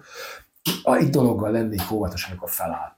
Mert hogyha valaki porckorong sérvet tudott magának növeszteni, azzal szinte mindig együtt jár a kisizületnek az érzékenysége. Tehát, hogyha a kisizület ott furinál, már pedig sér esetén furinál, és az idegrendszer nem lesz annyira ügyes abban, hogy itt gyorsan megtalálja, hogy az erőket hova, hova pakolja. Az ember ellazult a masszázsányon, és ha hirtelen föláll, akkor ez lehet, hogy sok lesz. Tehát olyan óvatosan először négy kézlábra állítanám, ott nyújtózkodtatnék vele egyet-kettőt, hogy úgy mint a macska, amikor nyújtózkodik hosszú alvás után. Ezt ő is azért csinálja ezt a pandikulációt, mindig azt mondják, hogy ez egy nyújtás és szercsén, dehogy. Tehát döglött a cicus órákon keresztül, kicsit úgy lekapcsolódott, ez most nagy egyszerűsítés a, a mozgásrendszeren, kis receptorai az agyára, és ez újra bútolja a rendszer. Tehát ez a, ez a nyújtózkodás, ez gyönyörűen megmutatja az izmokat a, a ennek a szomatoszenzoros mozgató területeknek, és akkor sokkal-sokkal békésebb lesz felállni utána. Tehát ennyit tenni, de úgy masszíroznám a sérülést erő számíthat mondjuk, hogy csak gyengédebben, vagy beleszállva az erektorokba, akár könyökkel, teljes testsúlya, stb., hanem hogy ott kell, kell arra figyelni, hogy... Ez nagyon attól függ, hogy mit szeret a, a vendég, mert hogyha a pozíciót beállítod úgy, hogy a nagy erő sem tudja a csigolyákat egy olyan irányba tolni, ahol, a, ahol ez mondjuk egy olyan helyzetet eredményez, hogy a sérvet gyökre tolja, vagy irritálja, akkor nincs ez a baj. Tehát akkor, akkor a nagy erő jó. Viszont nagyon sokszor a, a sérv maga, meg ez a, hát ez csúnya szó az instabilitás, de most kimondom bármennyire káros és kártékony, de ez az instabilitás érzékeny, sokszor kialakul egy reflexes izomvédekezés. Ami megzavarhatja ezeknek a, az izmoknak, kötőszöveteknek a keringését, és ez kialakíthat itt egy perifériás érzékenységet. És lehet, hogyha belenyúlok, nem azzal van baj, hogy én a sérvet bántom, mert ezt nem bántom, hanem ez az érzékenység megharagszik, és azt mondja, hogy mi történik, itt vigyázzunk még jobban. És ez mondjuk egy oszmechanizmus, tehát ez lehet ennek a veszélye. És itt a masszörnek a, az érzékenysége nagyon fontos, hogy, hogy ezt hogy találja meg. Hogy a, a masszöröket a, Egyébként az idegrendszerrel való kommunikáció művészeinek tartom, nem szavakkal, hanem érintéseken keresztül. És hogyha jó művész van ott, és jól tud beszélgetni az idegrendszerrel, és jó, jó zenét játszik ott, akkor ez el fog engedni, és az nagy segítség.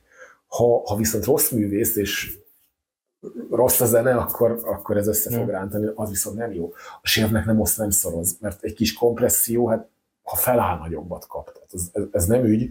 Viszont attól, hogy, hogy érzékenyedett a rendszer, és egy váratlan dolog történik, az viszont simán provokálhat fájdalmat. Tehát nagyon el kell különíteni azt, hogy struktúrát bántjuk, vagy, és vagy provokálunk egy, egy, egy fájdalom körön valamit, ami esetleg már becsípődött vagy szenzitizált. És egy hibát hadd említsek meg, ami viszont hiba tud lenni, egy, egy, egy ilyen fasciás fórumban olvastam ezt, hogy látod, hogy nem vagyok ennek annyira nagy barátja, de tök mindegy. A lényeg, hogy azt beszélték kollégák, hogy a legapróbb érintésre is felsziszen, összeránt a páciens, akkor milyen technikával kéne őt kezelni. És mentek az ötletek, hogy ilyen technika, minden technika rossz ilyenkor. Mert hogyha van egy páciens, aki, mikor az történik, hogy van egy szöveti sérülés, a benne lévő nociceptorok érzékelő testecskék szólnak a gerincvelőnek, hogy itt valami veszély van, és a gerincelőben van egy szinapszis, ahol az, ahol az idegsejtek beszélgetnek egymással, és egy kémiai anyagon keresztül átadják az elektromos jelet a következő idegsejtnek, és az megy föl az agyba, és adja be az agynak azt a jelet különböző területeinek, hogy itt valami gáz lehet, döntsd el, hogy kell-e fájdalom.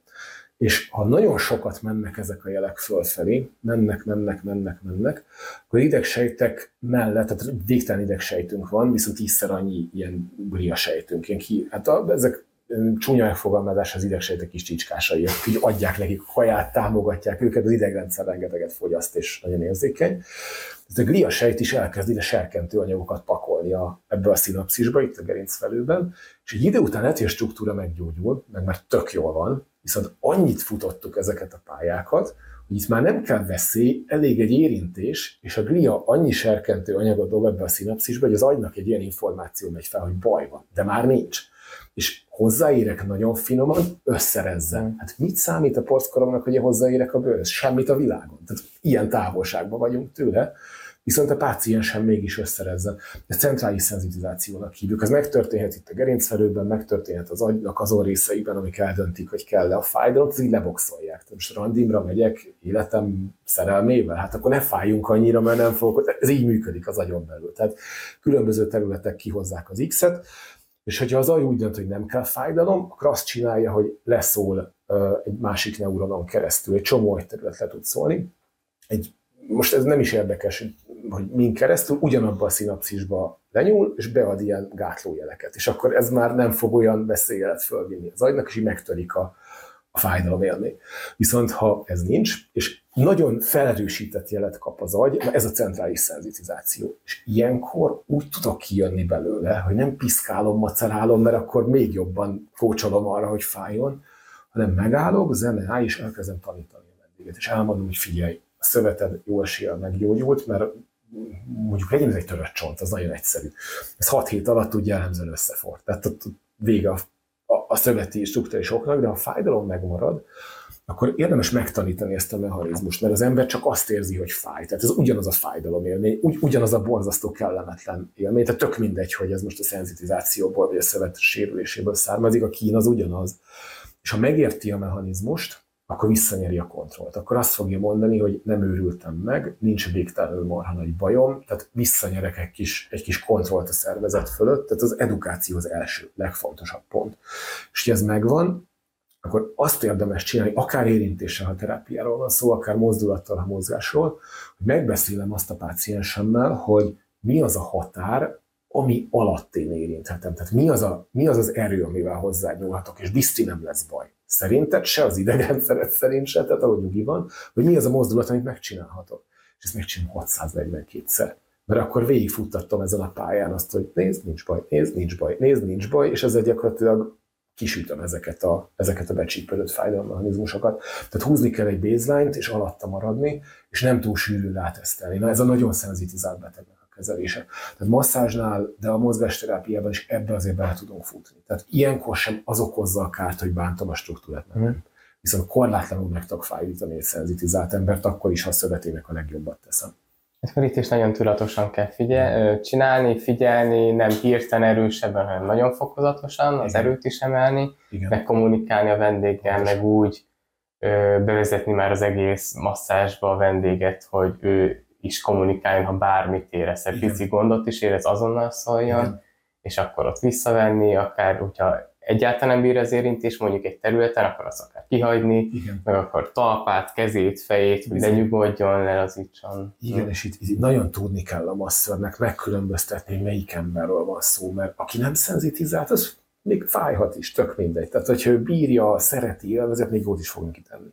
De a szenzitizált embernél ez rombol. Tehát, és nem azért, mert struktúrát bántja, hanem mert tovább kócsolja azokat az idegrendszeri mintát. Ezt fogom tanítani neuromaszban egyébként. Tehát, hogy hogy, hogy hogyan tudod leszedni róla. És itt az első pont a szűrés, hogy lássam, hogy melyik az a vendég, ezt amúgy úgy is látod.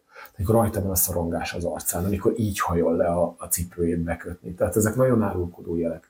A, a rengetegféle diagnózis. Tehát, hogyha ha becsípődött a fájdalom, akkor ha elmegyek egy módszer, az meg fogja találni rajtam a, a saját maga hát narratívája szerinti megoldás. Tehát ha mondjuk el van törve a lábam, az látszik. Tehát az, az egy elég egyértelmű diagnózis. Viszont, hogyha becsípődtem, akkor nagyon sok lesz, tehát vannak nagyon egyértelmű jelei, és itt nagyon fontos dönteni, de azt nagyon fontosnak tartom kiangosítani, hogy a masszázs maga, ha jól pozícionált a páciens a struktúrának, nem tud ártani. Hmm. Tehát annyira jót tesz, és annyira jól, jó löketeket tud adni az embernek, hogy erről leszedni valakit, valami vélt aggodalom miatt, hogy ez majd a sérvét szétcsapja, hát akkor értéket veszünk el tőle, hogy, hogy, hogy, hogy kár, kár ilyenben. Uh-huh. És tudom, sokan gondolkodnak ilyenben, és tudom, hogy nagyon sok páciens fél a masszástól, de szerencsére már, már az egészség is abban az irányba megy, hogy így tudjuk, hogy mit csinálunk, miért csináljuk, és így egyre többször kapják ezeket a Mm, Köszönöm.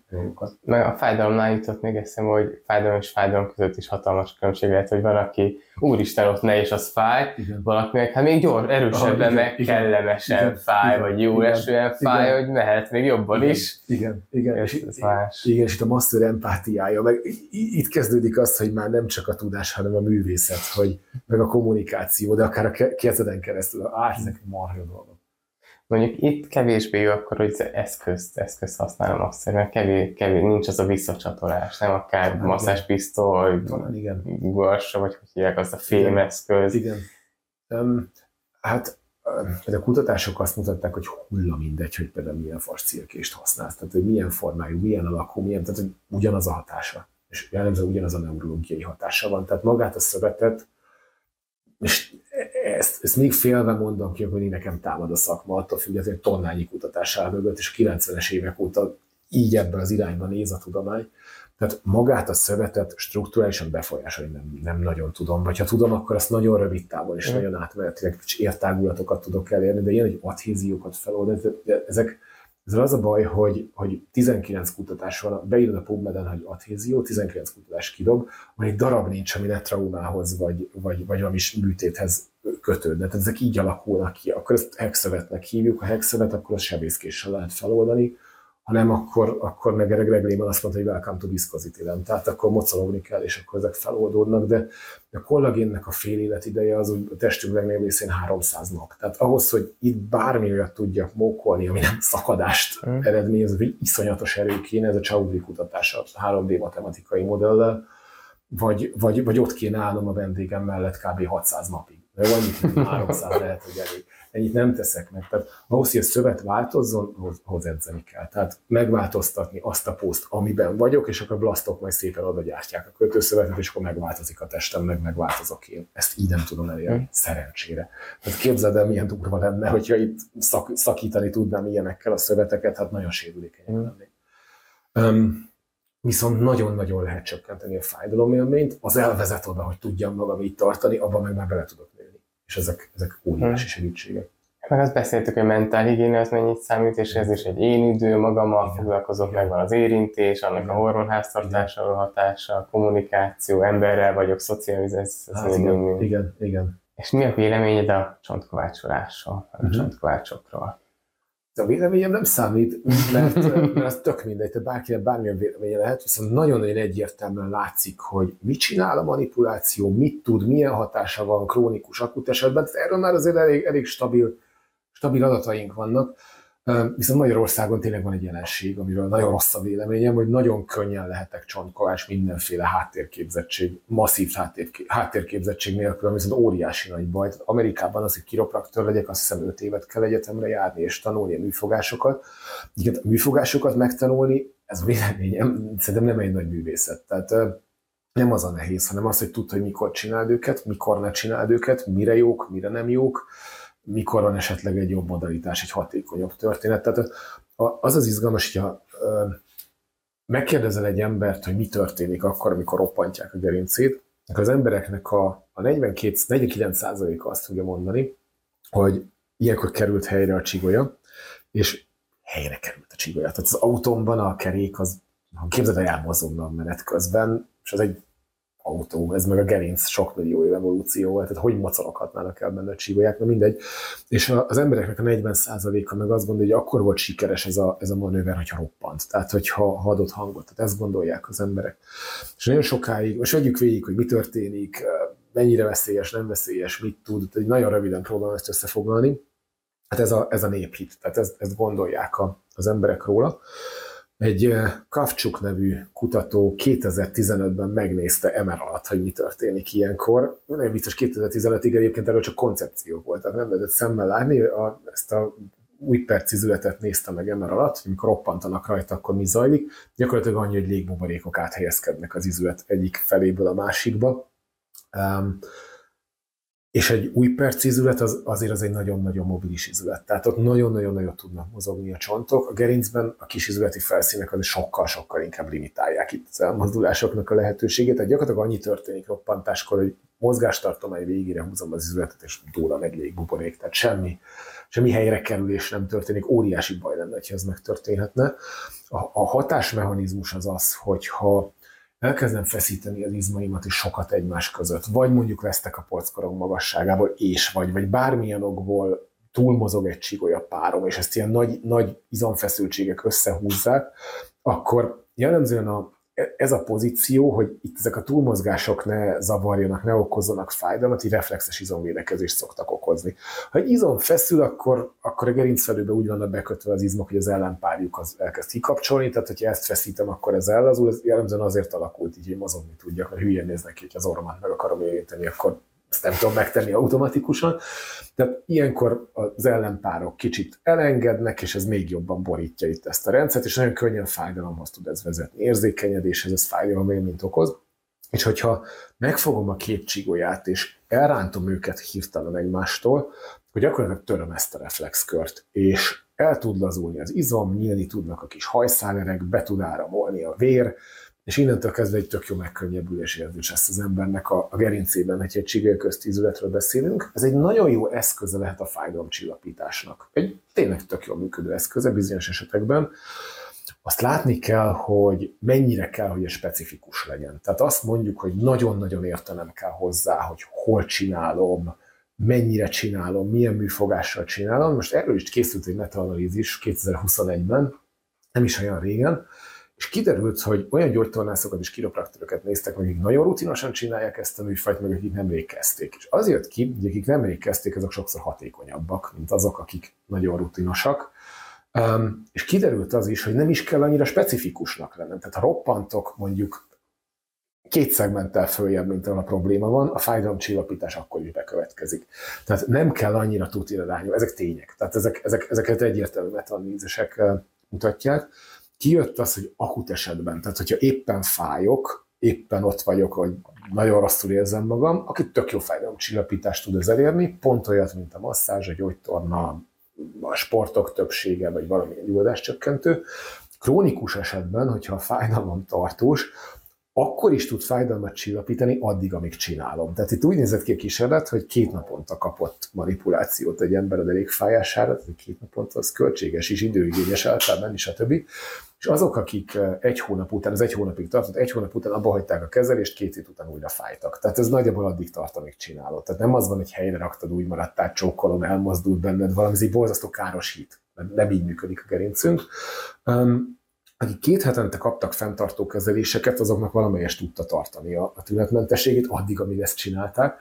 Tehát jellemzően a manipulációs kezelések arra lennének nagyon jó célszerszámok, hogy aki ezt szereti, és akinek ez a modalitás bejön, ez a fajta terápiás módszer, egy jó kis kezdőlökés legyen. Fájdalomcsillapítás, és utána valami aktivitást csináljuk, mert ő csinál, és így nem, nem kötődik a terapeutához. Kára nagyon egyébként nincs. Tehát egyre jobban azt mutatják, mindig mondjuk ropogtatjuk, akkor majd remegni fog, meg túlnyúlik a toxalagrendszer. Bazisok kísérletet csináltak erről, és úgy néz ki, nem. És tudom, nem szeretjük hallani, mert szeretjük bántani ezt a, ezt a vonalat néha, de igazából annyira robosztus a test, hogy, hogy ezekkel is nagyon nehéz uh, toxalagrendszert bántani. A porckorong sérveknél lehet ennek viszont egy veszélye.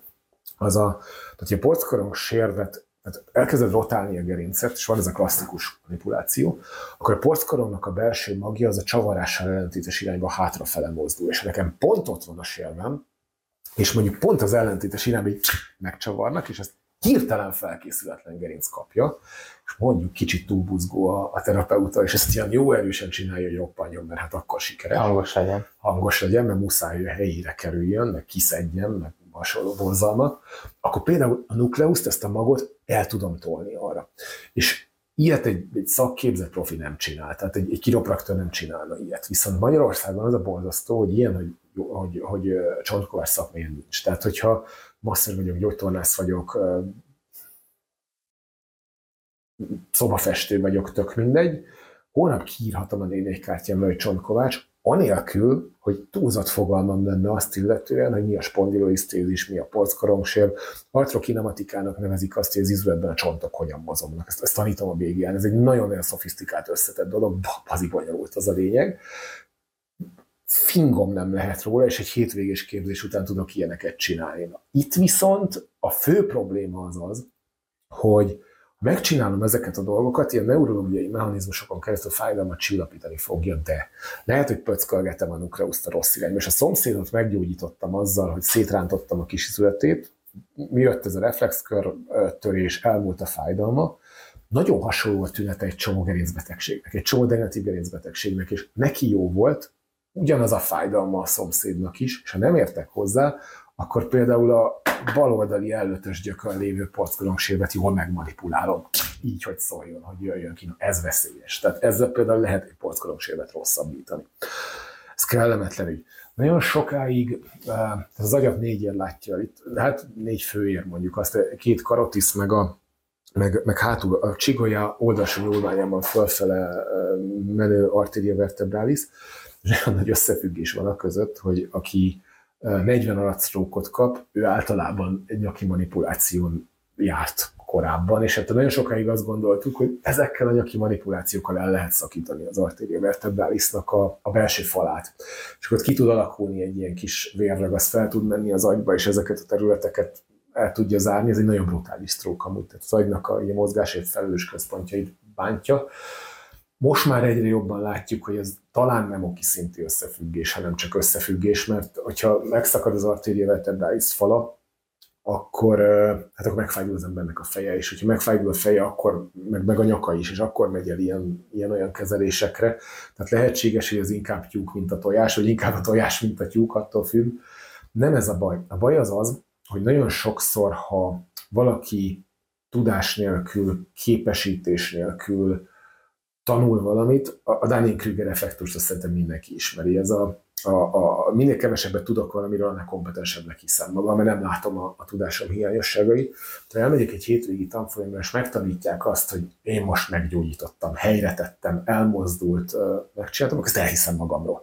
És a, a megerősítési torzítás miatt látni fogom, hogy javulnak a betegek, hiszen ha hozzáérek valaki, ez a neurológia miatt jobban fogja magát érezni. Figyelj, nem jobban lesz, jobban fogja magát érezni, tehát akár hülyeséget is csinálhatok a fogorvosi váróban is múlik a fogfájásom, csak azért, mert a fájdalom élmény csökkenteni fogja azt, hogy egy kompetens lépést tettem a fogfájásom elmulasztására, tehát már ettől csökken a váróban a fájdalom élmény. Ha bízok abban a szakiban, akkor már attól, tehát nagyon validálva fogom érezni magam egy hétvégés szakiként, hogy jó, amit csinálok, és nem fogom észrevenni azokat a pácienseket, akik nem jönnek vissza, nem adnak visszajelzést, amik rontottam rajtuk. És az a gond, hogy meg fogom ígérni azt a valóságot, át fogom adni azt a narratívát, hogy majd én helyre raktalak. Benned valami tönkrement, elmozdultál, vissza kell járnod hoznám, hogy rendbe gyere, és ezáltal elveszem a teret attól a terápiától, amitől nem jobban érezni magát, hanem jobban is lesz. Ez baromi fontos. A másik nagyon nagy gond a csontkovácsolással Magyarországon az, és ezt a, a, a jó szakemberek legnagyobb tiszteletével mondom. Tisztelet a kivételnek.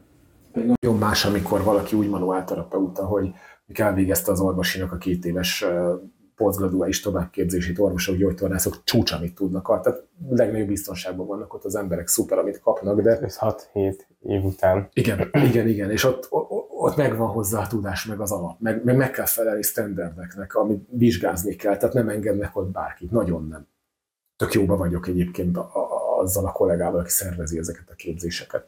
Viszont az a durva, hogy hogy annyi téves valóságot tudnak ezek az emberek az egy hétvégés szakik átadni. Mondok egy példát, a palpáció, a tapintást. Amikor azt mondom, hogy kitapintom, hogy elmozdult az ilyen olyan, olyan izületed, és abból majd megmondom, hogy te szimmetrikus vagy, helyre raklak, és akkor egyenesen távozol.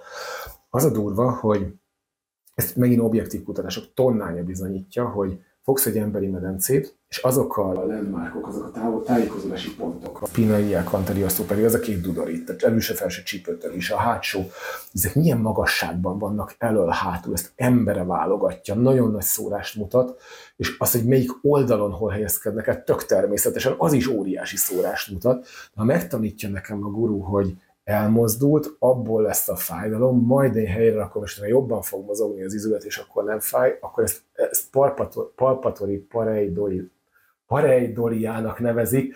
Tehát azt, hogy tudom azt tapintani, amit hiszek. Nagyon durva a látás is ilyen, rengeteg ilyen optikai illúzió van, majd egyet átküldök, azt nem tudom bemásolni, ilyen szürke kockák, az egyik sötét, a másik világosabb, egy zöld kis osztop előtt, és tök különbözőnek látod a színüket, pedig egyforma, ez agyad összerakja a képet megszokás alapján. Tehát a, ha ügyes leszek, ezt most idevágom. Igen, igen, igen, ezt, ezt érdemes ez csak így hatékony, de az a lényeg, hogy a, a, a retinától, a látókérekhez tízszer annyi neuron megy, mint, mint, mint vissza. Tehát én azt szeretem látni, amit hiszek, és az a látásom. És az az érdekes, hogy tapintani, bármikor kitapintom azt, amit megtanított a mester az egy hétvégés tanfolyamon, érezni fogom az elmozdulásokat, Miközben a tudomány azt mondja, hogy ha fogunk egy, nem egy hétvégi tanfolyamon végzett, hanem egy tényleg képzett, nagyon profi manuálterapeutát, akkor ha bemegy hozzá a beteg, aki nem mondja, hogy melyik oldalon van a fájdalma, konkrétan melyiket nem tudja megmondani. Tehát alig jobb, mint a pénzfeldobással, és ez az oldalisága, nem az, hogy hol van. Tehát a tapintás ilyen szinten megbízhatatlan. Tehát nagyon sok ilyen furcsaság rakódik erre.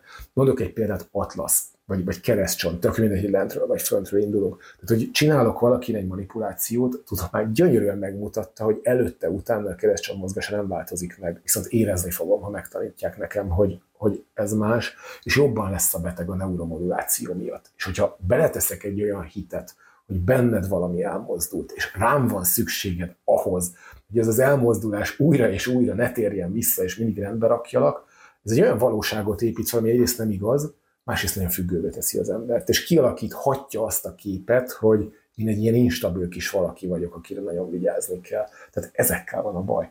Nem azzal, amit technikailag csinál, nagyon-nagyon nagyon, nagyon rossz csillagálás kell, hogy bármi kárt okozzon, hanem azokkal a valóságokkal, amiknek semmi alapja nincsen, amiket kialakít, és amitől elveheti a teret. Tehát nekem ez a bajom ezzel. De ha viszont akkor használjuk, amire kell, tehát mondjuk egy kisizületi blokkra bármi is legyen az, tehát erre a erre a reflexkörre, az gyönyörűen lehet oldani vele. Meg hogy ebbe tud segíteni, azt mondtad, hogy van Igen. olyan probléma, amivel tud segíteni.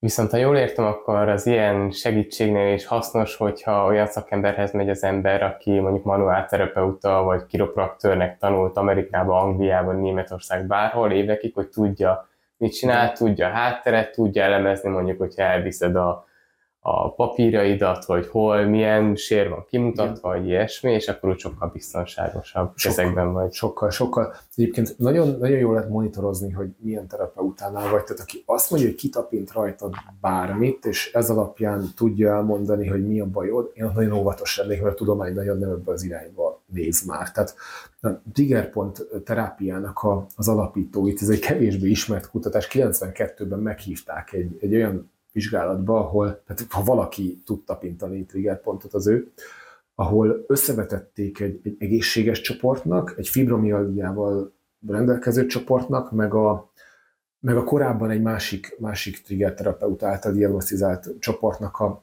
a, az eredményt, őket kellett palpálni, anélkül, hogy megmondták volna, hogy hol van a bajuk.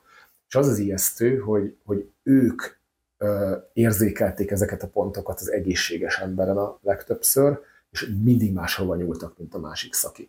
Tehát, hogyha nem tudom eldönteni, hogy hol van egy ilyen probléma, akkor hogy tudnám célzottan kezelni. Tehát a tudomány nagyon-nagyon-nagyon cincálja a palpációnak a jelentőségét, megbízhatóságát, mert annyira egy irányba nézve tekintjük ezt megbízhatatlannak, hogy nagyon fontos, hogy terapeuta nem kérdez, nem, nem, nem kérdezi meg, hogy hol fáj, mire fáj, hogy fáj, akkor ez egy megbízhatatlan eszköz. Tehát a palpáció akkor hasznos, ha törésről, traumáról van szó, és fájdalmat provokál. Tehát például a bokánál, az Achilles tendinopátiánál, ott, ott, az, ott, ott a palpáció gyönyörűen tudja megmondani, hogy hol van a baj. De minél inkább megyünk az ilyen nem specifikus gerincfájdalmak felé, és az gerincfájdalmak többsége az, hogy totál megbízhatatlanná válik. Tehát nagyon fontos, hogy terapeuta kérdezzen, mire fáj, hogy fáj, merre fáj, nézze meg az emerit, vesse össze, beszéljen az orvossal, dolgo, tehát ez, ez nagyon sokat, sokat elárul, és nagyon-nagyon-nagyon veszélyelnek érzem azt, hogy a terapeuta úgy akar visszarendelni sokszor, hogy azt mondja, hogy rajtam csinál valamit, ami bennem strukturális változást okoz.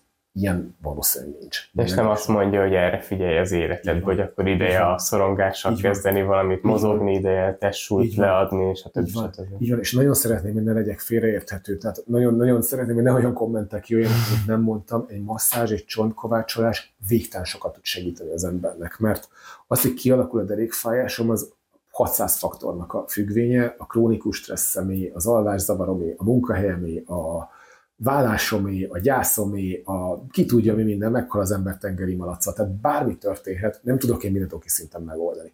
Viszont egy jó masszázs, az tölt annyit rajtam, hogy mondjuk a következő három napban, egy hétben, tíz napban elketyegjek, probléma nélkül, fájdalmak nélkül, és iszonyatos támogatás lehet. Tehát, hogy, hogy nem kell mindent rögtön megoldani, meg nem is mindent lehet, csak hogyha tudom, hogy mi mire jó, akkor tudom nagyon célzottan megválasztani azt, hogy mi fér bele, mire van igényem, mire van szükségem. Mert van, amikor én nem az életem alapvető gubancait akarom megoldani, csak egy rettenet jó masszást, amitől elmúlik a nyakfájásom, és tudom csinálni tovább a dolgomat, Hmm. és be tudom fejezni.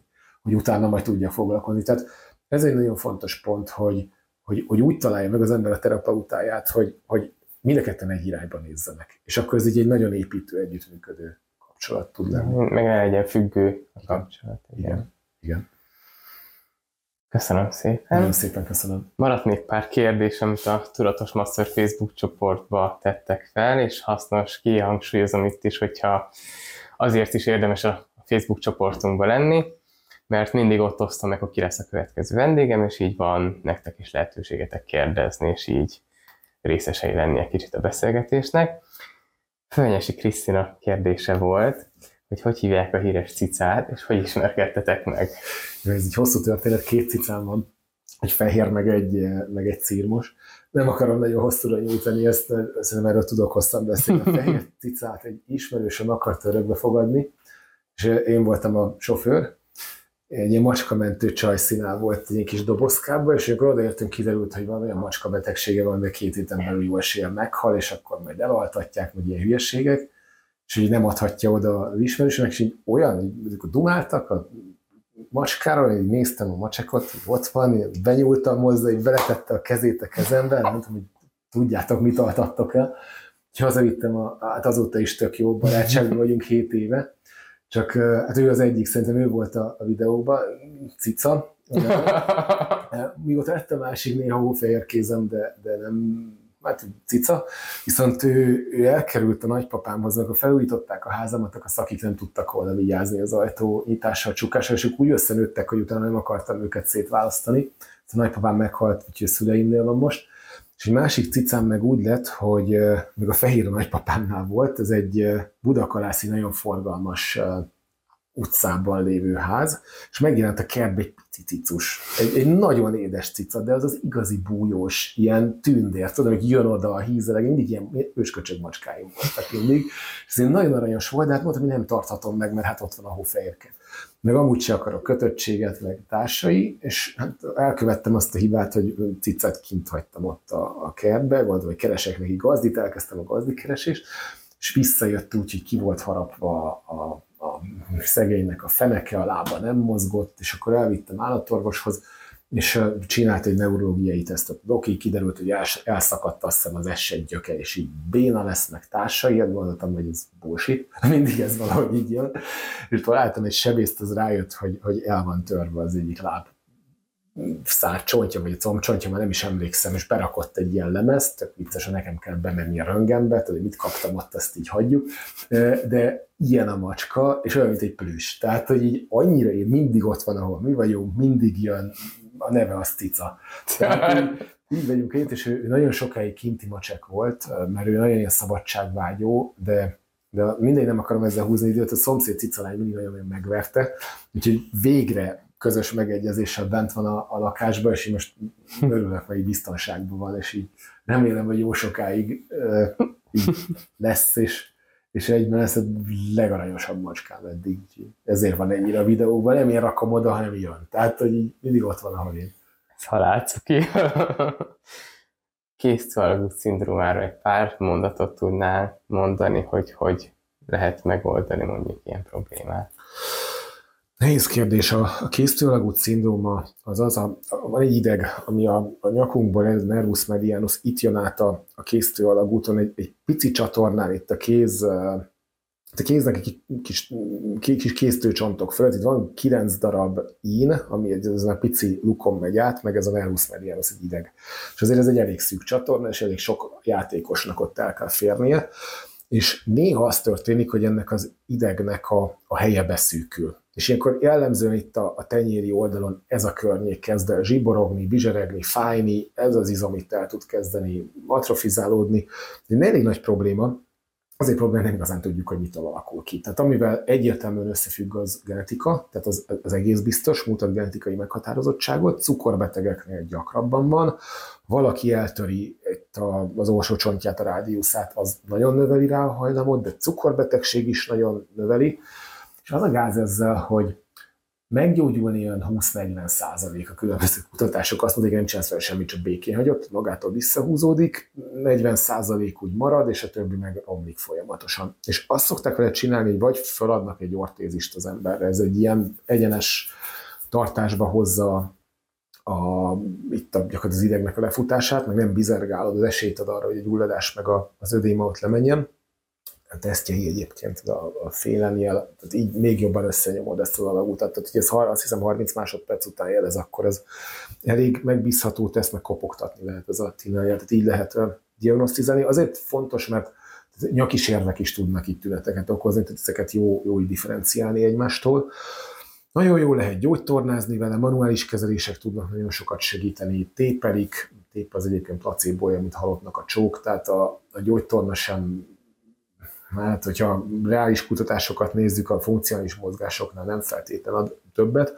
A, az ilyen flexiós, extenziós helyzetek, ezek tudják provokálni, bár most talán abban az irányba megy a kutatás, hogyha extendálod, lehet, hogy még csökken is itt a nyomás, de ez még nem egyértelmű, tehát most még azt mondjuk, hogy próbáljuk akkor így tartani. Ami viszont sokat segít rajta, egy műtét nélkül terápiában az idegmobilizáció, az, az nagyon biztató. A, tehát a, az idegrendszer az olyan, hogy az egy kontinuum, ellentétben ami a fasciális, vagy a fasciális rendszer az egy kontinuum, tehát itt van az agyam, és abból az agytörzsön a gerincvelőn keresztül az idegeim nagy még meg eddig eljönnek, és meg tudom csinálni, tehát úgy alakul ki ez a késztőlegút szindróma, hogy itt vannak az inak meg az ideg, és ezt egy, egy szalag uh, borítja be, ez a flexorretinákulum. Tehát, hogy amikor ezt csinálom, akkor ne, ne pattanjanak föl ide az izom, mert egy kis gyűrű fogja le ez a flexorretinákulum, ő, ő burkolja be, ezt most nevezhetnénk egy szalagnak is, de igazából az mindegy. És az a lényeg, hogy ha elkezd így nyomni valami a, az ideget, akkor romlik a keringése. És ha romlik a keringés, akkor kialakul egy ödéma, az elkezdi szűkíteni még jobban a, a, a teret, És elindul egy ilyen demielinizációs folyamat, tehát az idegnek ez a burka, a kis támogató, amit mondtam, az ezek a csicskasejtek, akik gliasejtek, az beburkolják, meg a mielin, ezek elkezdenek így leépülni, és kialakul egy fibrózis. Ez egy kötőszövetes felrakódás, az megint csak szűkíti a teret, csökkenti a mozgás lehetőséget, és ez egy ilyen sajnos el tud egy rossz irányba, hogyha nem a 20 ban van az ember. De ha elkezdem megfogni az idegrendszeremet innen és innen, és ez egy nagyon masször játék, meg nagyon manuál terapeuta, meg gyógytornász játék, akkor meg tudom csinálni azt, hogy húzom a, az idegrendszeremet az egyik irányba, az agyamnál fogva, és utána húzom ezt a nervus medianus a másik irányba, csak a fogsejemmel, ahogy kiszedem a trutymot a, a fogak közül, így el tudom kezdeni itt a mobilitását javítani az idegnek, és ez egész-egész meggyőző uh, eredményeket tud mutatni. Nyilván ezt így az ember komplexen kezeli, békén hagyja, de azért mobilizálja, használ mindenféle ilyen neuromodulációt, manuális eljárást, viszont ez talán-talán egy ilyen, egy ilyen nagyon csapás irány lehet. A túlterhelés az itt ronthat az állapotot, mert az egyik a, gondolom a telefonot nyomogatja az Igen. ember, a másik, hogy masszöröknek szoktam én is javasolni, ne, ne ez mm-hmm. legyen a masszázs, és akkor ennyi, hanem lehet alkart, könyököt, öklőt, mindenfélét használni, meg szüneteket tartalmazás közben, hogy ne egész nap ezt csináljuk, meg amit még vendégeimnek egyre gyakrabban javaslok, hogy ne sima egeret használjon az ember, hanem vertikális egeret, ahol... Szuper, szuper, szuper, nagyon, nagyon, nagyon is. Tehát itt, itt, itt uh, de jók ezek, ez a verti, ezt verti, vertikális nem, nem ismerem, nem is láttam. Komolyan. Komolyan. Annyi a lényeg, hogy nem így tartod, Aha. mert elvileg a két alkalcsonnak nem, nem annyira természetes, hogyha így Igen, vagy, igen, meg itt hanem megvan mondjuk 60 fokkal emelve Mhm. az egyik oldala, itt van a klikkelés, és így tudod használni az Ez egeret. nagyon, nagyon jónak tűnik. Neutrálisabb egy kicsit a... Ennek utána fogok nézni, nagyon jónak tűnik. És nagyon összefügg, munkás, ilyen, ilyen fizikai munkásoknál, akik ilyen, ilyen dolgokat csinálnak, nekik kétszer nagyobb az esélyük erre, és a nőknél ez még duplázódik. Tehát az ilyen munkát végző nőknél, tehát abszolút, egyébként még, még az ilyen hormonális változásokkal is együtt tud ketyegni. Tehát, hogyha az ember a gyulladásos faktorait így csökkenti, a CRP-t megtárja, azért az jót, azért az jót teszi. Hát meg már táplálkozás, túlsúly, minden, Igen. minden. Igen. Mentálhigiéné. igen, igen. Utolsó kérdésünk mára, azt is a csoportból kaptuk. A híd, gyertyaállás, ezek ártanak-e? Aha. Hát itt nagyon attól függ, ha az ember egészséges, akkor gond egy szál se. Tehát te a világ legjobb dolgai. Ezek itt a hídnál arra gondol, amikor fölnyomja a medencét. Ez attól függ, hogy, hogy tehát az ágyéki gerincnek a, a homorítása az nagyon alkat. Tehát, hogy hogyan állnak a gerincben a kis üzleti felszínek, azt fogja meghatározni, hogy mekkorát tud homorítani a derekat. Nyilván a borzasztóan zsugorolt az ember szalagrendszere, az is akadályozhat, ez végtelen ritka. Tehát aki hidat csinál nála, valószínűleg nincs ilyen, és ott, hogy hogy állnak az izületek, azt fogja megakasztani ezt a mozgást is. Amíg az ember ezt tiszteletben tartja, tehát hogyha nem akar tovább menni, mert nem fog tudni tovább menni, a csont megállítja az adott szegmentben, az adott csigolyapárban, szóval lesz, ahol többet mozog, ott azért meg lehet fájítani magát az embernek, hogy ezt túltolja. Tehát ez az egyetlen egészséges embernél lévő veszély, tehát hogy az ember ezt észre csinálja, nem megy bele hülyeségekbe, tök jó, megerősíti egy csomó izmát, nagy mozgástartományokban mozgatja a gerincet, szuper, tehát tök oké. Okay. Egy embernél nem csinál, nem gerinc problémásoknál, kis túlzásra ebben spondilisztézisnél. Tehát amikor el van törve a csigóív, és el van csúszva a csigója, és tehát itt azért stabilitás gyengül, itt ezeket a nagyfokú homorításokat nem erőltetném, ők a populációnak kb. 3%-a. Tehát, hogyha valaki tud magáról, csigóív szakadásos, csúszásos spondilisztézis van, akkor mondanám, hogy ne csinálja. Egyébként szóljon, tehát miért ne. A másik a gyertya, ott Hát ott mindig az a, ez is szuper, tehát egy egészséges embernek, ami jól esik, és nincs olyan patológiája, ami ezt kizárná, miért ne? Tehát tök jó fordított helyzeteknek tudja, hogy jótékony hatása van, vénás rendszerre, mindenre. Itt két esetben féltenélek tőle, a, és akkor hadd megyek tovább a gyertyánál, és legyen az eke is, amikor leengedi a lábát valaki a gyertyából. Van egy masszív porckorongsér, mert itt a C6-os csigolya magasságában, vagy pedig lent a a, a keresztcsont és az elnötös csigolya, vagy az egyet fölöttebb csigolya között, mert ha még fölmész gyertyába, addig a derekadban nagy gubanc nincsen, viszont a nyakadat, ha megnézed, az egy csigolya párnál törik egy nagyot. Tehát az így van. Ami szintén nem, abszolút nem probléma, mert amúgy így szoktuk tartani a szalagjainkat, tehát tök ügyesen kihozhat ebből a helyzetből, vagy segíthet megmutatni azt a mozgástartományt, hogy hova lehet eljutni a nyakunkat, tehát nagyon ügyes a joga. Viszont ha pont itt van a sérvünk, akkor gyakorlatilag egy szegmentre terhelünk rá viszonylag nagyot. Na, itt talán ez nem annyira szerencsés. Még itt sem merem mondani azt, hogy káros, mert ez egyáltalán nem biztos, de nem biztos, hogy érdemes feszíteni a húrt. Ha meg a, az ekét csinálod, tehát leengeded gyertyából a lábad, akkor nézd meg, a hátsó szalagok kifeszülnek, és megint a, ha a medence jön a lábbal együtt, akkor ott megint lehet egy ilyen, ilyen kompresszió, ami világon semmi gondot nem okoz senkinek, kivéve ha pont ott van egy porszkorong sérve, ami mondjuk ilyen gyök közeli. Tehát akkor nem ez lenne az a mozgás, amire az életemet alapoznám, és ezt tenném a kedvenc pózomnál, de amúgy meg tök jó dolgok ezek. Köszönjük szépen, hogy megválaszoltál a kérdéseket, meg hogy beszélgettél ezekről a témákról, és igazából remélem, hogy még, hogy még várhatunk máskor is beszélgetni, mert nagyon, nagyon klassz volt. Csaba, nagyon-nagyon szépen köszönöm a meghívást, és nagyon-nagyon élveztem a beszélgetést, meg az ötleteket, tippeket, ezeket én is sokat fogom használni. És nektek pedig köszönjük szépen a figyelmet, hogyha tetszett, akkor lájkoljátok, iratkozzatok fel, mondjátok el a véleményeteket kommentben, csatlakozzatok a Facebook csoportunkba, a Tudatos Masször Facebook csoportba, és a támogatom a Fabuló Magyarország volt. Sziasztok! Sziasztok! Ennyi. Nagyon szépen köszönöm. Mi köszönjük, Jaj, hogy eljöttél és beszélgettünk. Köszi szépen. Volt nagyon. Igen. Figyeljetek, hazamegyek, és úgy fogok macsizni. De ezt halál komolyan. Ezt fogom vágni. Aha. Igen. Vagy a hangot keresem, de azt még nem, az valahogy nem olyan jó, ezért azt szoktam keresni, hogy összeér a kezem és elvág, és azt a hármat úgy szinkronizálom össze. És nekem se jött soha össze, hogy a hangsávot össze tudjam. Két fontos még, így nekem is jutnak eszembe, de egyik, hogyha azt látnád, hogy nem rád figyelek, hanem nagyon ezt Aha. nézem, akkor szóljál nyugodtan, Ja, vagy jó, jelezd jó. bárhogy. Jó, jó, jó. Nem, Oké. se- se- Oké. Nor- Normálisan ülök, tehát így, így, így jó a képed. Nyugodtan engedem magad. Köszönöm. Izzuk egy. De ha szeretnéd megnézni, akkor le tudom állítani. Teljes a bizalom, ti jobban, jobban látjátok. Úgyis egy deepfake videó lesz, és nem is te lesz. Meg azt mondod, amit mi akarunk mondatni veled. Jó, akkor jó. Mm, Oké. Okay. Ugye az e- eleje mindig a legnehezebb, amikor el kezdenem, és hogy hogy, hogy indul. De aztán egy csomószor, egy fél óra múlva már észre sem veszem, hogy Nem is, és az rossz, hogy mindig az eleje az, ami meghatározza a videót, és az elején vagy még nem belazulva, és így áh, olyan jó lenne a végével kezdeni, és akkor az elejét meg a végén felmondani.